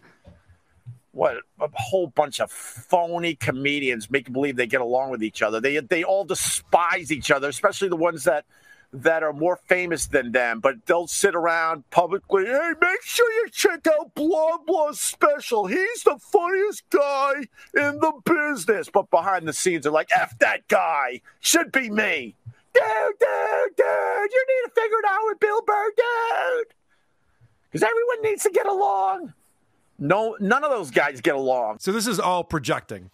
Now, yeah. Christian, I know that you know comedians who run in different circles, probably on the West Coast. I know some on the East Coast here. Opie was always jealous of Howard and always wanted to have Howard's job. So he doesn't like Howard because of that. He doesn't realize that a lot of other people are pretty content with where they're at, and they can be friends with other comics who are maybe doing better than them or not as good as them. It's very possible to have these relationships without being jealous of everyone. Yeah, not every comedian is Rich Voss. All the rest of them are happy for everyone else's success. Voss right. is not, but I think Colin and Jim and Bob, they're all happy for each other. They like spending time. Yeah, because they make fun of each other. They obviously do, like ball busting and hanging out. And Opie's going, none of these guys even like each other, because that's what his radio experience is. You know, it's about ratings or jealousy, obviously. He goes on to explain how stupid Anthony is for wanting to make up with Bill Burr, who, by the way, they used to be friends. So it's not that crazy to want to do that. So stupid Anthony goes, you know what? I'm going to work it out with Bill Burr. Not realizing that, like, the stuff he said about Bill Burr's wife, that's a game changer. It's a game changer. Simple as that. So Anthony's not allowed to try to mend the fence. I don't know. I wouldn't knock Anthony for going up and being like, hey, Bill, you know, can we make up on this? Or what do I need to do? No, obviously, Bill has every right to be like, get the fuck out of my face. Get out of this club right now. And which he did, which is fine.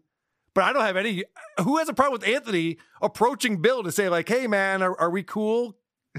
I don't know why that's the problem. Yeah, I mean, just as it's fine for Bill to be like, yeah, we're not cool, you know, and Anthony's like, I was just trying to say that your wife is Janet Jackson on Good Times Ugly, not ugly, you know. See, now that probably wouldn't have helped. No, you're right.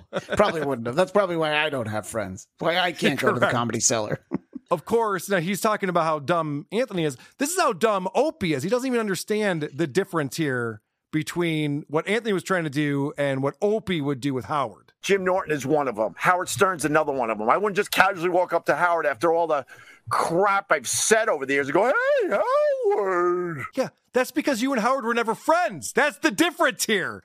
Anthony and Bill were friends. Club Soda Kenny's there hanging out with them. They were all friendly. They used to do shows together all the time. So the fact that Anthony would go up and be like, hey, man, it's very different than Opie going up to Howard, and Opie is like talked about Howard's kids. It got real personal, like some real crazy shit.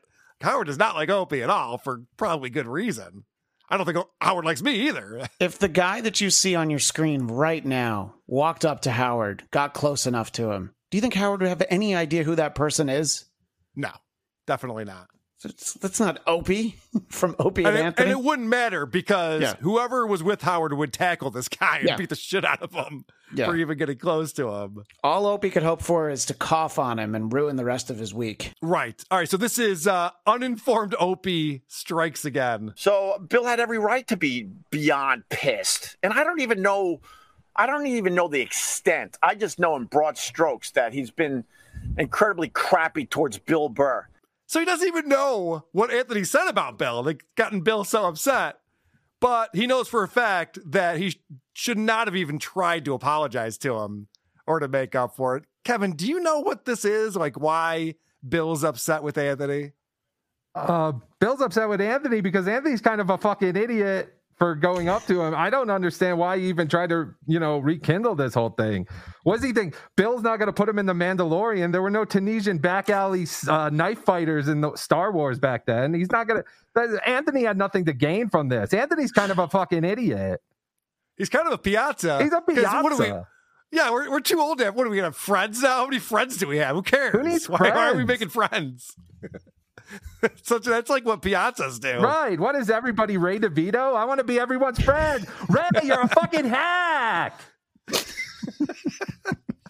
All right. That's why I brought Kevin on. I was hoping he would shed some light on the subject for us. All right. Opie right back to talking about Jim Norton for some reason. All right. Let's now go to Jim Norton and see what he has to say about the big Bill Burr versus Anthony Cumia. Oh! As he's balancing his stupid taint. His stupid worn out taint right in the middle of the fence. Well,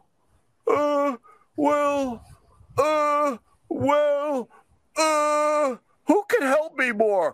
Bill. Obviously Bill Burr can help me more, so I gotta lean this way a little bit, but you never know, Anthony can get hot again.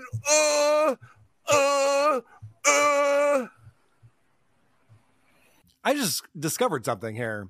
This is the way Opie thinks. This is the reason why he's saying this is because Opie's only friendly with someone who can help him out for his career.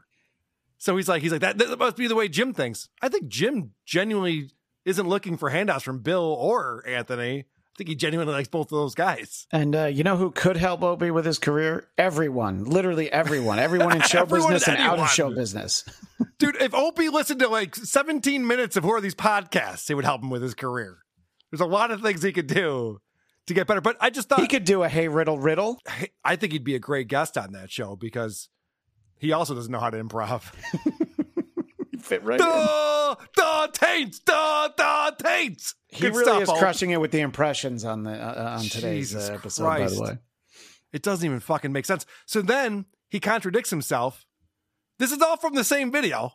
Where he says, why would you try to make up with Bill? I'm not going to make up with Howard. I've said too many terrible things about him. But you casually walk over to Bill like, oh, Bill's going to understand everything by now. We're going to work it out. No, you don't work it out. No. I've said some crazy, outrageous stuff. I've burned a lot of bridges. I'm not going to try to rebuild the bridge. I'm not going to walk up to Howard. Hey, Howard, hi. I did try through... through people we both knew, very carefully. I didn't approach him with like, "Hey, Howard, why are we trying to work this out?" Opie's a fucking idiot. Okay, Opie might be a fucking idiot. he just said, "I wouldn't try to make up with Howard." He goes, "I did try to make up with Howard at one point, but I did it differently than Anthony did." Okay, yeah, I had someone else try to do it for me. Yeah, that's better. That's the better way to do it than just walk up to someone like a man. And try to shake their hand. No, that's definitely the way to go about it, Hope. I sent a DM to Ralph Cirillo. Thought maybe he could help me out. He's such an idiot. And then somebody comments about how Anthony, I guess, destroyed Opie. You know, the fans have to make it so dramatic, obviously. Ant destroyed you last week. I don't care. Ant has no credibility whatsoever. So, ooh, did he destroy me? What's he doing? What did Jim Norton do? This is Jim trying to balance on the fence. How do I do this? I got to talk to both these guys now. Oh, and hopefully the other guy will know that will be on to me, I should say. Shut up. He can destroy me all he wants. He has no credibility. Zero. He obviously is very proud of that Jim thing he's doing with the fence and the taint. Yeah, which, by the way, if you are ever actually trying to stay on a fence, you don't move so much. You actually hold still and grab on. You don't rock back and forth and try to move your hands like the mummy. Who are you, Bob Levy? How do you know so much about sitting on a fence? That's very impressive, sir. I love that he goes, Anthony has no credibility. Well, when it comes to broadcasting, he actually has a lot more credibility than a lot of people. He was fired from Sirius XM and decided to start his own network that's been going on for close to 10 years now, where Opie got a job with Westwood One and now has this sad show on YouTube. Listen, I like the vegetable show too. Don't get me wrong. You know, Cardiff and friends are definitely making it more interesting, but Opie should not be talking about anyone's credibility. That's not the right thing to be discussing on this. And then Mr. Doesn't Click on Anything is going to tell you exactly how much responsibility Anthony takes for what's going on in everyone's lives. It's nuts. Anthony Cumia hasn't taken responsibility for anything. I need to take responsibility for more stuff. I understand that. But he hasn't taken responsibility for nothing. I'm a revisionist man. Am I a revisionist man? Am I? Why does Opie think he knows anything about what anyone talks about? When he says he doesn't click, he doesn't watch, he doesn't listen, and he's like, yeah, and Anthony doesn't even take responsibility. Anthony takes a ton of responsibility. He knows what he did. Okay, Opie's a fucking idiot. Opie thinks this. We got it. Opie's really a fucking idiot. You got me to say it. Opie's a fucking idiot. Because Kevin, you know how this is. It's fine if you want to bury your head in the sand. You can do that. But then don't pop up and be like, yeah, and you know what? That guy's an asshole. And that person said this. And that guy said that. It's like, no, you don't know anything. You already just said you don't know anything. So don't act like you know shit now. You got to pick one. It closes up here with Opie explaining that Bill doesn't owe anything to Opie and Anthony. Bill was going to get famous either way. He's a talent. He's a very talented comedian. That guy was going to be massively famous no matter what, including, I saw this online, the Philly rant. The Philly rant that went viral because of Opie and Anthony. That's why Bill Burr's so famous. He was going to be famous no matter what, brothers and sisters. Can I get an amen? Cheers. Okay. Cheers. Now, I have to ask you, Kevin, I know that you're planning on having Opie on Misery Loves Company soon. If he's acting like this, if he's this animated, is this what you're hoping for, or are you going to kick him off? Oh, no, of course. I always want an animated Opie. The more the piazza, the better. He really is acting like a piazza on this. Oh, he's a full-blown piazza. He's got way too much self-confidence for some reason during this video. The two potatoes and the corn really helped him out. I agree with you. In fact, I'll bring on one of those potatoes who's been waiting patiently.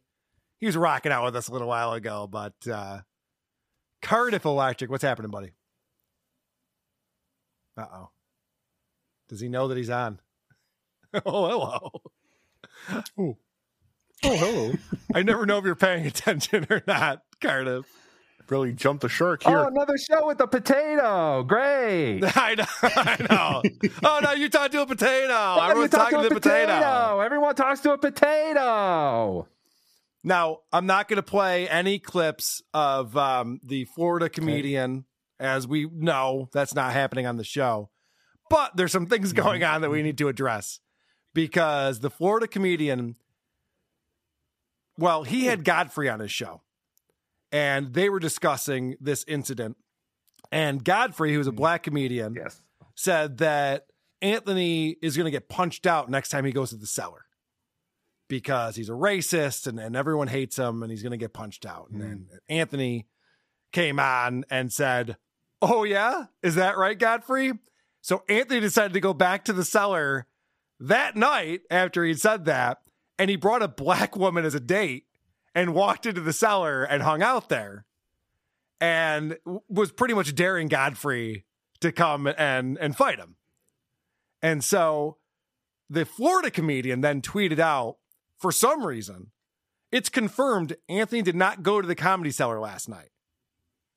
For some reason, this lying liar decided to lie on Twitter again and go, oh, Anthony didn't even go to this thing. And so Anthony's like, why would you say that? That's so stupid. So that's kind of where we pick things up here on the Anthony Cumia show from yesterday. I think I like make up a story because I just told, you know, I gave a pretty accurate description of what happened last night. Everything that transpired from the time we went into the cellar to when we left. And it wasn't one of these insane Chad Zumock stories.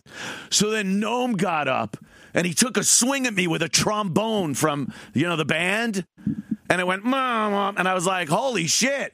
Let me see that. That's a good little riff. And I went, bah, bah, bah. And before you know it, I was in the band. The end. Chad Zumock. You douche sack. He's so fucking dumb. And I hate talking about him. I really do. Because it gives him viewers. Because people will then go, oh, what's Chad going to say about this? And I think that's a big motivator for him. But look, I said it yesterday. He should be down on his knees, blowing all of us. Me, Carl. Who else does that? Even the Misery Loves Company guys. The potato. Let's not forget the potato there. And the list of people to blow. But I think, Kevin, you get brought up here. That's good. I agree. All the people, Shuley, all the people that rag on him, Levy, he should be called every day. Guys, thank you so fucking much. I had no one watching my show. No one. My Patreon was like nothing. And then you start talking about me. You goof on me. I start talking about it. And all of a sudden, do you really think suddenly you got funny, Chad? See, this is actually a very good observation. This was really the whole point of the Tampa Accord, was to see what would happen, because it's not like the Florida comedian is all of a sudden a comedian. Suddenly you got funny, Chad? Yes. Yes. Now, correct. Now, although you're not technically violating the Tampa Accord, this is definitely not within the spirit of the agreement playing this clip, but please continue. Do you really think that? That somehow, in the course of a few months, you found your chops, you found your comedy fucking zone, or people want to hear your stupid fucking reply to everyone shitting on you. And that's fine, too. I don't care how a man makes his money. But let's be honest here, Chad Zumock. It ain't your hilarity that's making people tune in. Same thing with Stuttering John. He had nobody watching him. And then, of course, Carl with Who Are These Podcasts starts talking about him. And he started building a good audience because people just wanted to hear the next stupid thing he'd say that is going to make Who Are These Podcasts show. He's making a lot of good points here, Potato. You have to understand. I think even Kevin's agreeing with Anthony, even though he's not a fan of his anymore. It's kind of funny. You'd listen to John and go, oh, God, they are absolutely going to rip this apart. And then you watch Who Are These Podcasts and go, oh, yeah, cool. That part I knew they'd talk about, they're talking about it. This is great. So, you know, it builds an audience for the poor fucks. And Chad's right in that zone, but he'll never admit it. But he knows it. If you're smart enough to actually be able to walk, maybe communicate through some lies, you're smart enough to realize why people are paying attention to you. And now, when you watch his little thing spike up, his little internet traffic thing spike up, you'll see that it was because of this and the Godfrey thing and me going to the cellar and me offering you without any fucking hook, no problem, $10,000. I'm offering Chad Zumock $10,000 to prove I was not at the cellar last night. $10,000. And I am deadly serious about this. You give me proof. Show me fucking proof. And I will hand you $10,000. Tax free. How about that? There you go. There, you're in. I'll even pay the taxes on it. I'll pay the fucking taxes on your $10,000 gift if you prove I wasn't at the cellar last night. Go. I think Anthony was at the cellar. I think he was wrong about. I mean, the Florida comedian was wrong about that, based on what I'm hearing. How exactly was that transformative content that he just? It wasn't. I just wanted to play the Anthony show on here. She's making a lot of good points. Okay, just checking. Cardiff, you missed the part where Anthony mentioned many times how good How Are These Podcasts are and how much Carl is doing God's work. That outweighs the Tampa Accords. Praise from a radio legend is much more important than the Florida comedian. Yeah, thank you, Christian. This potato gets on him with Opie twice a week, and now he thinks he's the king of showbiz over here. Thinks he knows how all this stuff works. By the way, Kevin Brennan, some people in the Discord don't believe I have the real Kevin Brennan on because you're not interrupting to read Super Chats. Well, you don't have any Super Chats. Where are all your Super Chats? Why do you do this? That is the problem right there. That's why it might not even seem like it's the real Kevin Brennan because you're not used to him not interrupting with Super Chats. Yassas. So all right. So this is funny because obviously that was more focused on the Florida comedian. But now we're going to bring this back around to Opie because Opie is the exact same guy. Like, he needs shit like this to happen for anyone to pay attention to what Opie has to say. The Opster, Opie's got to do what he's got to do. And let me tell you, he's just like fucking Zumock and Stuttering John. Opie's in the same fucking category. He's rich, but he's in the same category of, he smells something and goes, oh, this could get me viewers. And if it involves me, or Jimmy, or something else. But if it involves me and Jimmy and like Bill Burr and shit, he's creaming himself wanting to talk about it because he knows, again, it's going to get views and it's going to, boost his audience. You wouldn't think he was rich the way he talks in the morning. He's begging for dollars, begging for stars. I just got $5. You sent me $5. Thank you. I like Opie, though. He's entertaining. All right. And I saw the other day when Cardiff was on, because that's must-see TV right there, Cardiff and Opie, someone donated $20, and Opie lost his fucking mind. Cardiff had to get the guitar out. They had to dance for a while. Yep. Like, it was a big bucks. Big bucks coming in. I'd like to ask everybody to tune in this Friday to the Opie show for Thursdays with Cardiff returning this Friday. I promised him over 200 people in the chat. So Cardiff, can I just give you a little piece of advice? No. Why are you calling it Thursdays with Cardiff and it's on Friday mornings? This is very confusing for people. They're not going to know when to tune in. Just make it more easy. Like what? Fridays. Friday mornings with Cardiff. Is that a little too on the nose? Yes, it's supposed to be on the nose. Jesus. You're in marketing, aren't you? Yes, I used to be in marketing. I'll take that under advisement. Maybe you should get a trans person to be your spokesperson on there. Maybe that would help you. Get a lot of buzz that way. That's what a lot of marketing professionals are doing these days. Get a bunch of piazzas promoting your product. Piazzas!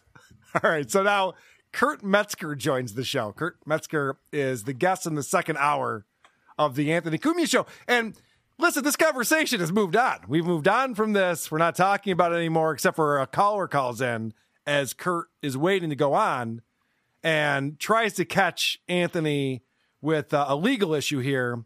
Because if Anthony was just at the Olive Tree, which is the restaurant upstairs in the cellar, then he wasn't technically in the cellar, which means he would owe the Florida comedian $10,000 plus whatever the tax liability is for that.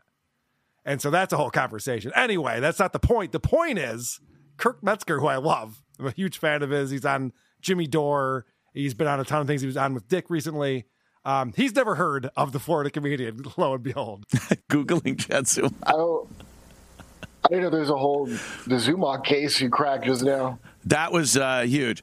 Well, Chad doesn't think I was at the cellar last night because he didn't think I had the balls to go down there because Godfrey had said he was going to punch me next time he sees me at the cellar. Whoa. Yeah, I know. So I went down there last night. I went down there. All right. So then it goes on to talk about this this threat from Godfrey, and Kurt is like just coming into this cold. He's going, I don't understand what any of this is or what you're talking about. But and then me and Bill Burr have kind of a beef and whatever. And I don't even care about that. Club Soda Kenny, you know. But Godfrey wanted to inject himself into this somehow by using the race card and saying that, you know, I'm a racist and that's why Bill doesn't like me. And so he's trying all this shit. And then he said, if he ever sees me down at the cellar, this was yesterday. He goes, he's going to kick my ass. Well, then a few hours after I heard that, I was at the cellar. I went to the cellar with a black chick, you know, because... wait, but how does Chad Zumock fit into this? Exactly. Chad wants to be relevant so bad, and he wants to... He's kind of this, you know, he considers himself a comic. I looked him up. I just looked him up because I was just like, I didn't know who that was. Yeah, you don't know who it is. You'll never know. Can you pause it right there for a second, Carl? His face looks vaguely... Yeah. He doesn't know who that is? Yeah, he doesn't. Kurt Metzger has been on Compound Media with... That's the kind of impact he made on him. April 11th, 2017, on the Anthony Cumia show. That's hilarious. They were both together. He goes, he looks vaguely familiar. Well, in Kurt's defense, put on a lot of weight since then. So if he's Googling recent pictures, I could see why that'd be a hard time. Who it is? You'll never know Chad Zumock's name.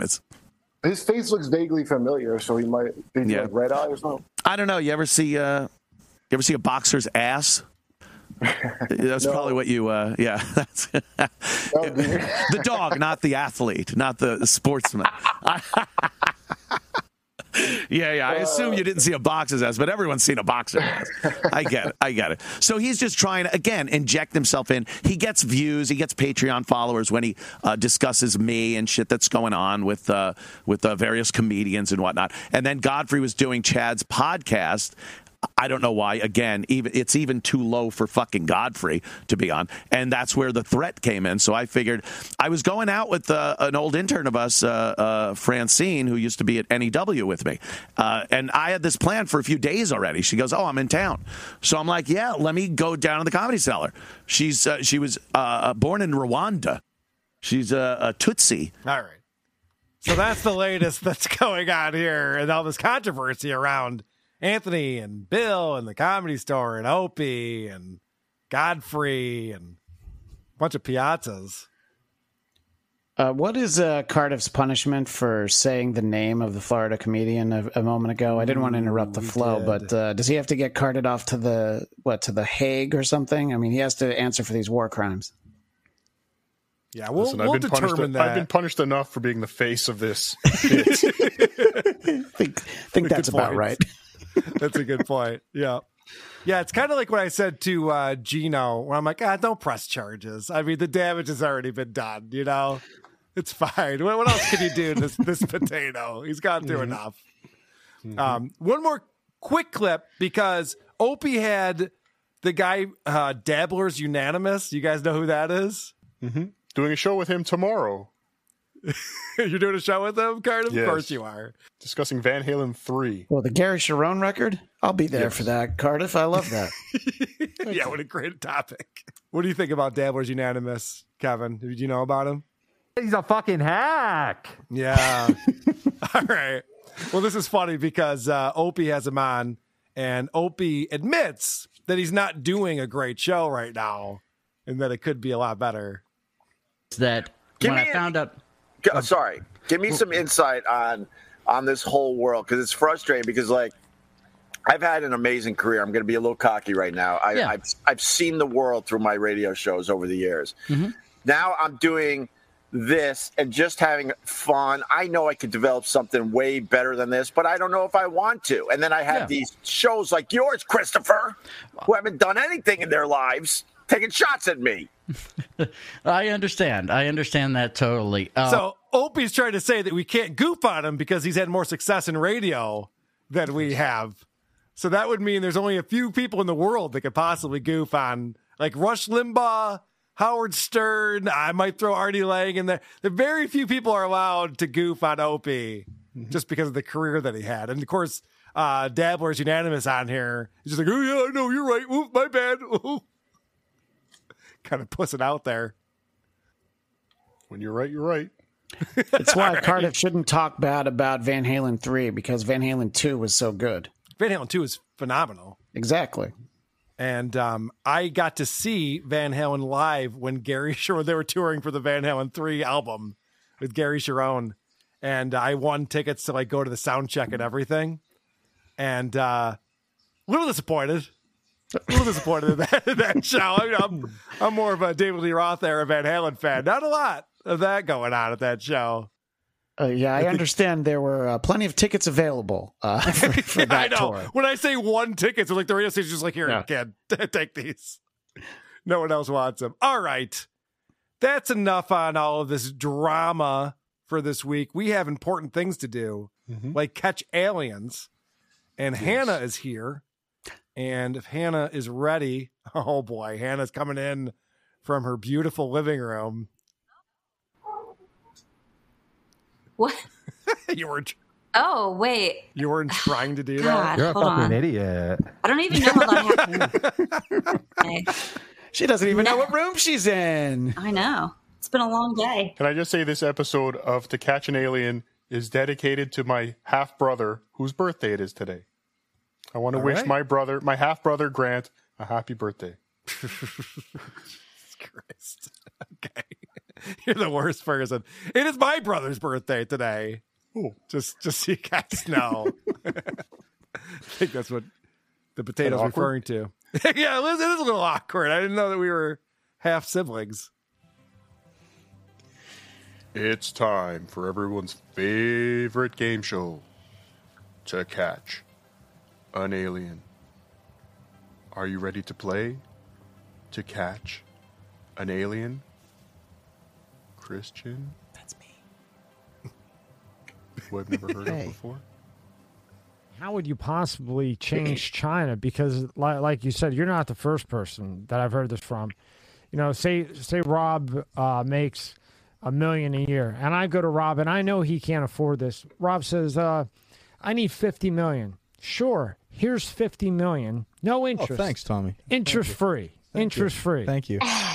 But I know now that Rob owes me now that $50 million, and for the rest of his life, I'm going to have him do, oh, Rob, don't say Tommy in a bad way. Oh, Rob, don't compete with me. You got to find me first. I'm heading to Costa Rica. But that's what you're saying China's doing with not just the U.S. They're doing this with multiple countries to then have such power over them. What's your thoughts on the whole China and Taiwan thing? I mean, do you think anything will happen with that at all? Everybody acts like, well, they're waiting to see what Russia and Ukraine are going to do. Russia and Ukraine have been going at this forever. I mean, they were the Soviet Union. I mean, why were we even involved in this other guy? What did Tommy say next? Here are your choices. Number one, money laundry. B, Putin wants a lake house in Ukraine. Next, cobalt mines for the batteries. 4, Crimea. Is that how you say it? Lastly, Hunter Biden and his laptop.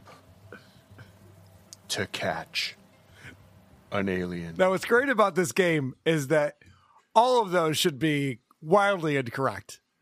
But we know that just about all of them are possible. And there's maybe one exception in there that I don't think is possible, but what do I know? So I always go first this game. Producer Chris isn't here to write this shit down, so everyone will remember what their response was, because I won't. I would love to hear at the end which one you think is impossible. I will. Okay, I will tell you which one I think is impossible. I'm going to go with number 4, Crimea. Is that how you say it? I think is where he's going with this. Christian, what do you think, buddy? I'm going with cobalt mines. Okay, I like that one. Kevin Brennan, you ever play games on shows before? You must love this. No, games are fucking stupid. But I think the metrosexual Ray DeVito said number 1, money laundry, because he's a fucking idiot. Okay, that's a good answer. Hannah, what do you think? I think it's cobalt mines. Okay. So is that 2 cobalt mines? Yes, 2 for cobalt mines. Okay. Carl with Crimea and Kevin Brennan hack for number 1, money laundering. All right, let's find out. So wait, which one did you think it was the impossible one? Hunter Biden's laptop. I agree with that. I think it's impossible. That was the one that I'm like, that's even too dumb for Tommy. But who knows? This guy's pretty stupid. Tommy's a fucking idiot. He's a fucking idiot. Everybody, everybody acts like, well, they're waiting to see what Russia and Ukraine are going to do. Russia and Ukraine have been going at this forever. I mean, they were the Soviet Union. I mean, why we're even involved in this other than money laundering? I don't know. I'm a fucking winner. That's for another day. Yeah, money laundering. Ray DeVito said that. Metrosexual Ray DeVito. Nice job. There's something to the rookie.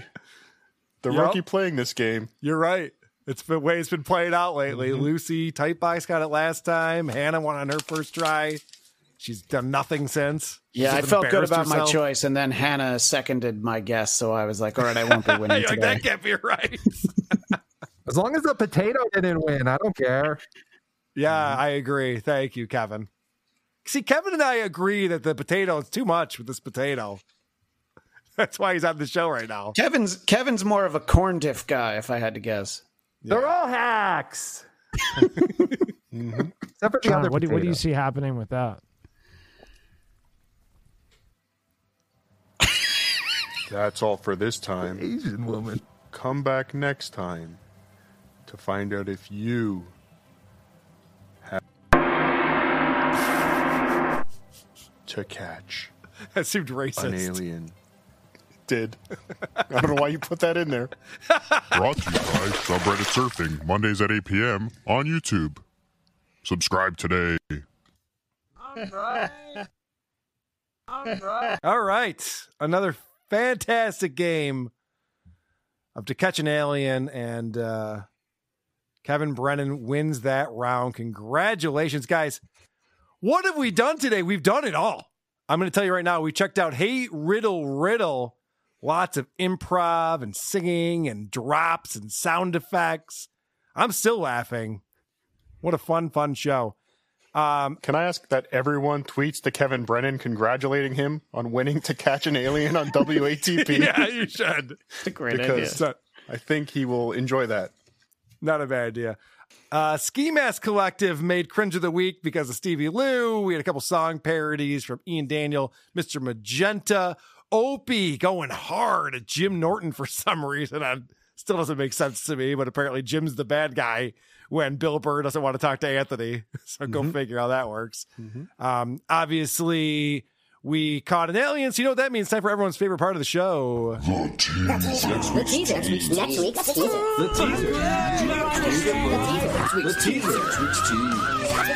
the part of the show we play a clip from the podcast that we'll be reviewing on the next episode of Who Are These Podcasts, which is happening this weekend. We are just 10 days out from the live show in Philly, and I'm happy to say that Dick Masterson will be joining me on the show this weekend coming up to get ready for our live show together, and this is the show that we'll be reviewing. Welcome to Maintenance Phase, the podcast that doesn't talk about myths when we talk about fat. Okay. I'm trying to blend your first book and your second book. My two I don't know if I got mouthfuls of titles.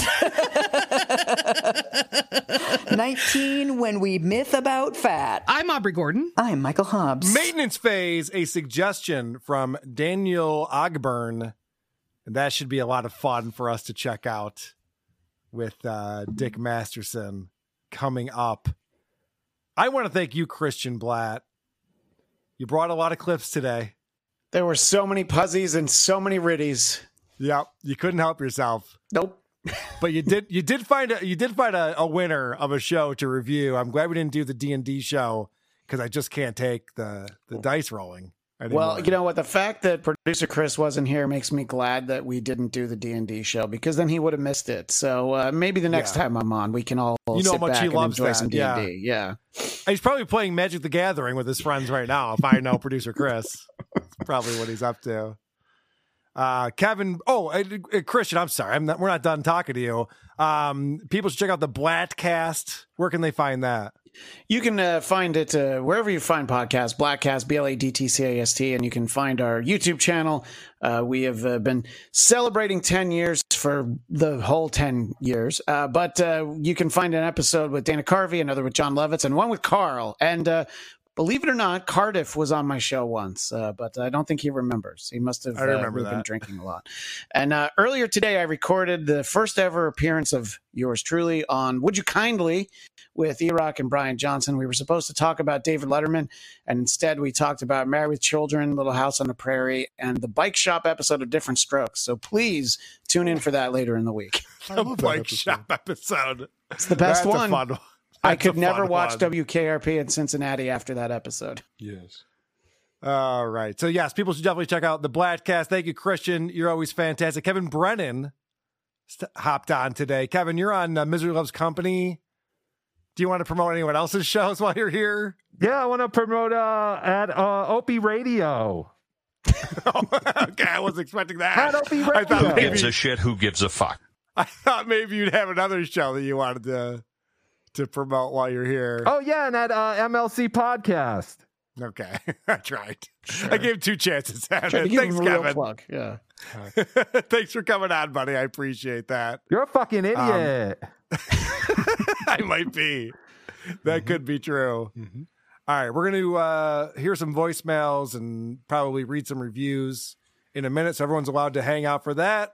Or if you have better things to do, that's cool, too. But I do want to say, please, join us again next time, because it might be the episode where we find out once and for all, who are these podcasts? Sleep well, every pony. Farting in the mosh pits of morning radio. And now the show is over now. Okay. Great show. Good job, everybody. Great job, everyone. Let's get right into reviews. Hannah, what are we doing today? Are we rereading more reviews of people who didn't enjoy the nudes that are up on our Patreon and Supercast? No, I was trying to... Can we do voicemails first? I have some yelling to stop. Shut that fucking dog up! I'm trying. Jesus. You don't do you should do a Florida comedian impression, because he's the one who complains about the dog barking. Carl, I'd like to start the voicemail segment in a truly terrible way. Can you play my clip 48 from like 2 hours ago? Because they have a voicemail song. They have a voicemail song, and I wanted to save it for your voicemail segment. Perfect. All right. Thank you for reminding me. Voicemail we play, voicemail we play, voicemail we play with me, babe. Voicemail we play, voicemail we play, voicemail we play with me. What's with the mix? I don't understand. If you're going to do a parody, the vocals have to be high in the mix so I can make out what the fucking person's saying. Even the original, the vocals are way higher in the mix on that song. Yeah, no, that was no Tommy Shaw in there. Not good. All right, let's hit some great guitar work. I should not have apologized for the Tampa Accord, according to this voicemailer, who, I'm just going to warn people, loves the F-slur, this one. Big fan of it. Dude, why are you apologizing for the fucking stupid little Tampa Accord? It was obviously a fucking bit. I so help me God, anybody who got upset and emotional over the Tampa Accord is a fucking faggot and should end their life. I mean, what kind of a fucking faggot loser piece of shit do you gotta be? The Kyle did the Tampa Accord. That's it. Go fuck yourself, you fucking faggot. All right. Go fuck yourself. There are some threads on Reddit that I'd love for you to get involved with, sir. Seem like you have some fun opinions on that. By the way, someone in the Discord is saying that the Rabbi, which is Dabblers Unanimous, is on with Opie Live right now. Uh-oh, Cardiff. Uh-oh. Opie's got a new guitar playing friend over there. It's okay. I offer things that the rabbi can't. That's true. Bacon. Shellfish. Mm-hmm. All right. How silly of me, Carl. I'll sing that part for you. Can you put the track on for me? I'll give you a second to listen.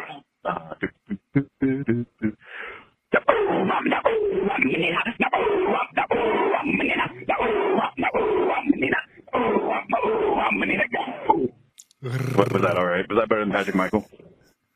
Okay, go fuck yourself. All right. No more chord karaoke on the voicemail, please. I'm going to put a moratorium on that. Do we have to sign papers for that, or can I just announce it? Yes.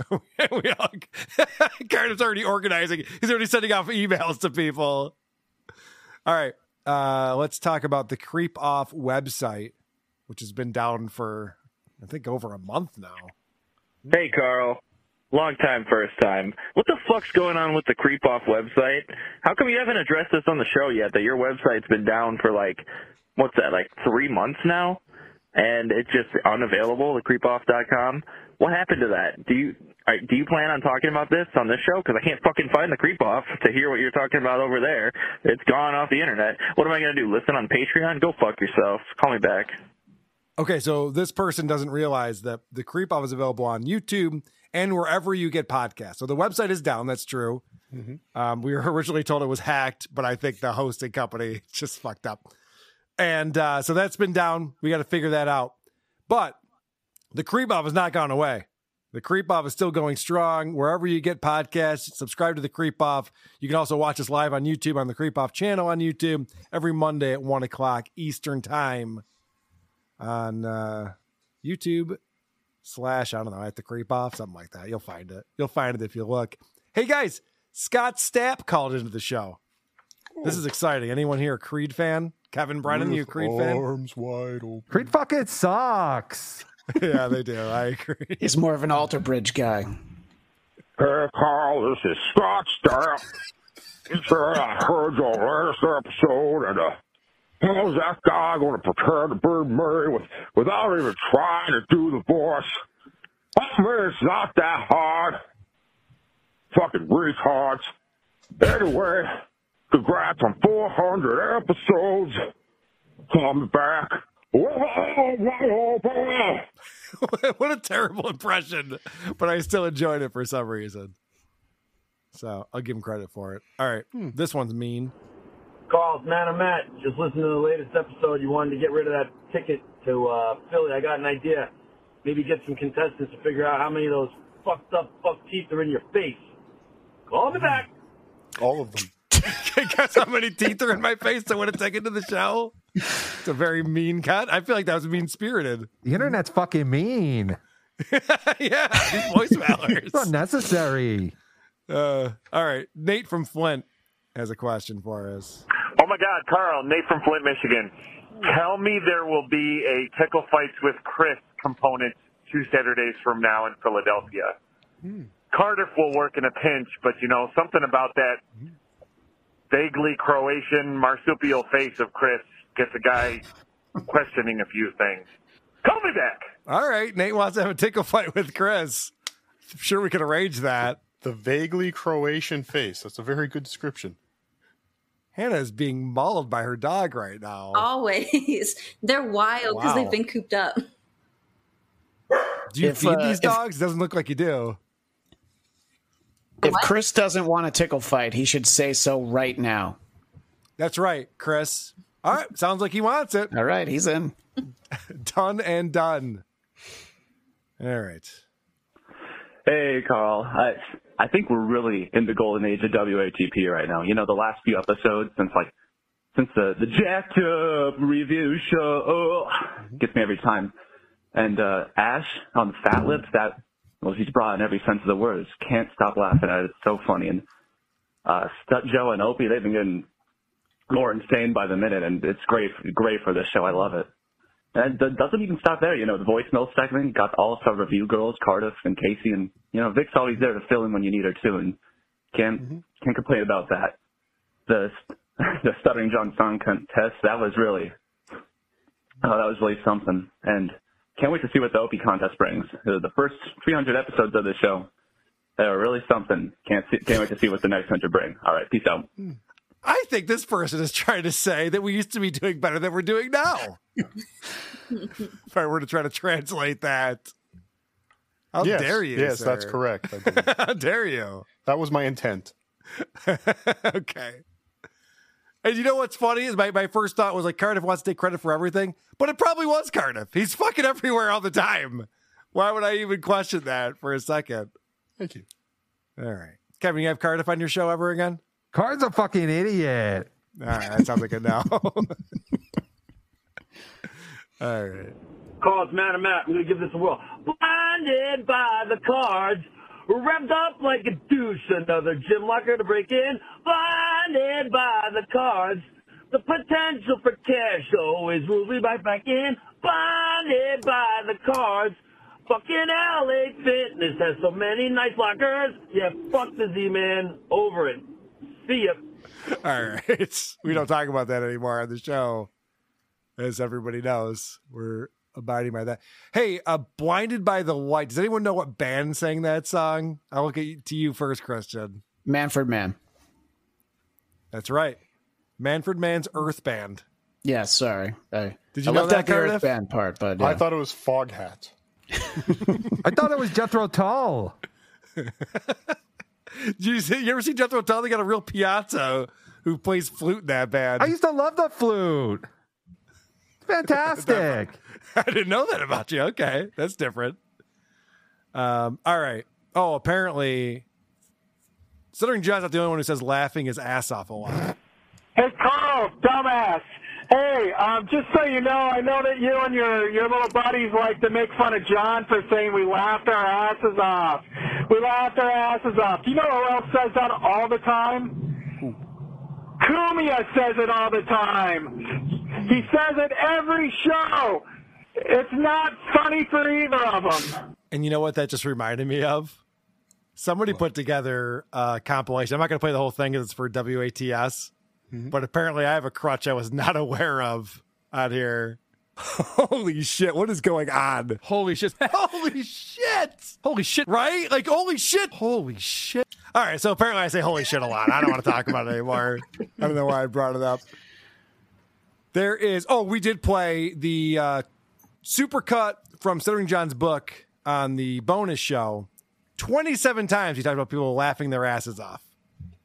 And we played every instant of it because everyone needs to hear that. Jeff from Buffalo, I think Andy asked, like, if you're a Bert Kreischer fan, can you call in and explain this to us? Because we can't figure it out. Hey, Carl. This is Jeff from Buffalo. You wanted us to weigh in on why people like the Bert podcast. First of all, Tom always makes it funny. Second of all, I think the reason that we as in people that actually listen to Bert like him is just because he's a likable person, and no matter what stupid shit he says, we're gonna laugh at it because he's just like a likable dude. He's someone that you'd want to hang out with because you know it'd be a good time. Maybe everything, all his jokes aren't all that funny, but because he's such a likable dude, I think that's why we listen. I mean, let's be real. Tom is the one with all the jokes.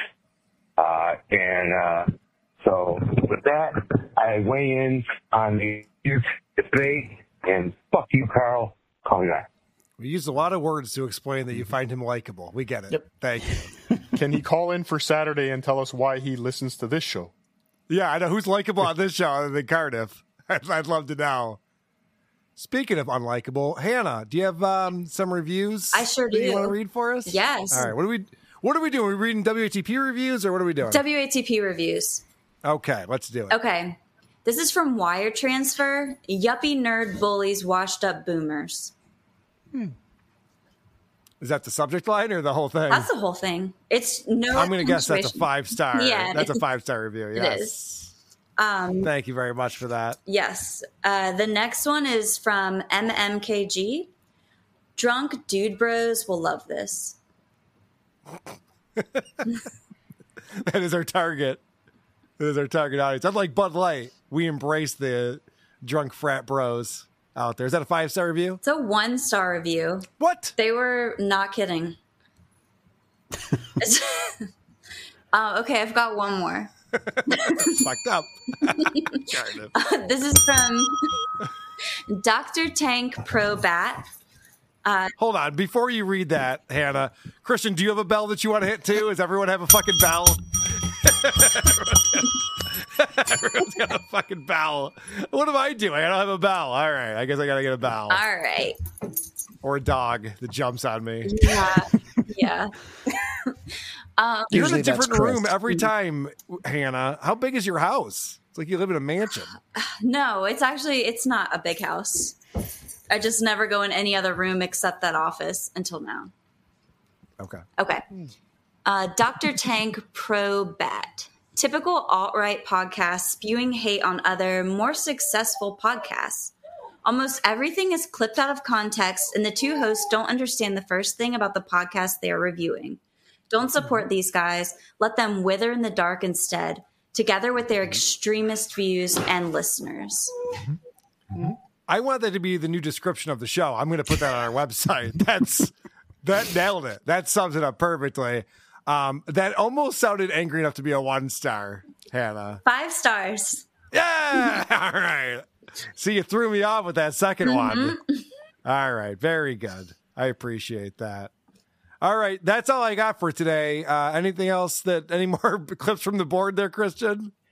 Well, I've got 50 more clips from Hey Riddle Riddle, so buckle yourselves in. Here we go. Part 2. Going into overtime. All right. Thank you so much, Christian. Always good to talk to you, buddy. Always happy to be on. Lovely to see everyone. And nice to meet you, Cardiff. Yeah, same here. Well, actually, it wasn't that nice. Oh. And B. Dabbler, Al Harible, B. Brennan, thank you for coming on, buddy. Thank you, Carl. Oh, we got to hear the other fake voice that he does. All of them. And Hannah, always good to see you. Thanks for rushing home to be on the show today. Good to see you guys. All right. Take care, everybody. Bye. Okay, bye. Okay, folks. Guess what? The episode's over. That was a great episode. That was really great. Okay, bye. Go fuck yourselves. Have a good week. What's with the dancing around the shit? I stink. You hate me. Great. Goodbye. I gotta go. Goodbye. Goodbye. Okay, bye. This is it. It's over. Okay? Goodbye. Goodbye. Hey, bye. Goodbye. Jesus, I gotta go. This is getting stupid. Bye, guys.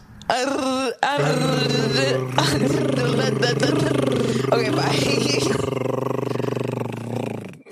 I don't know why that cracks me up every time. You're an idiot. Stop him up with this. Because I'm a fucking idiot. He's a fucking idiot.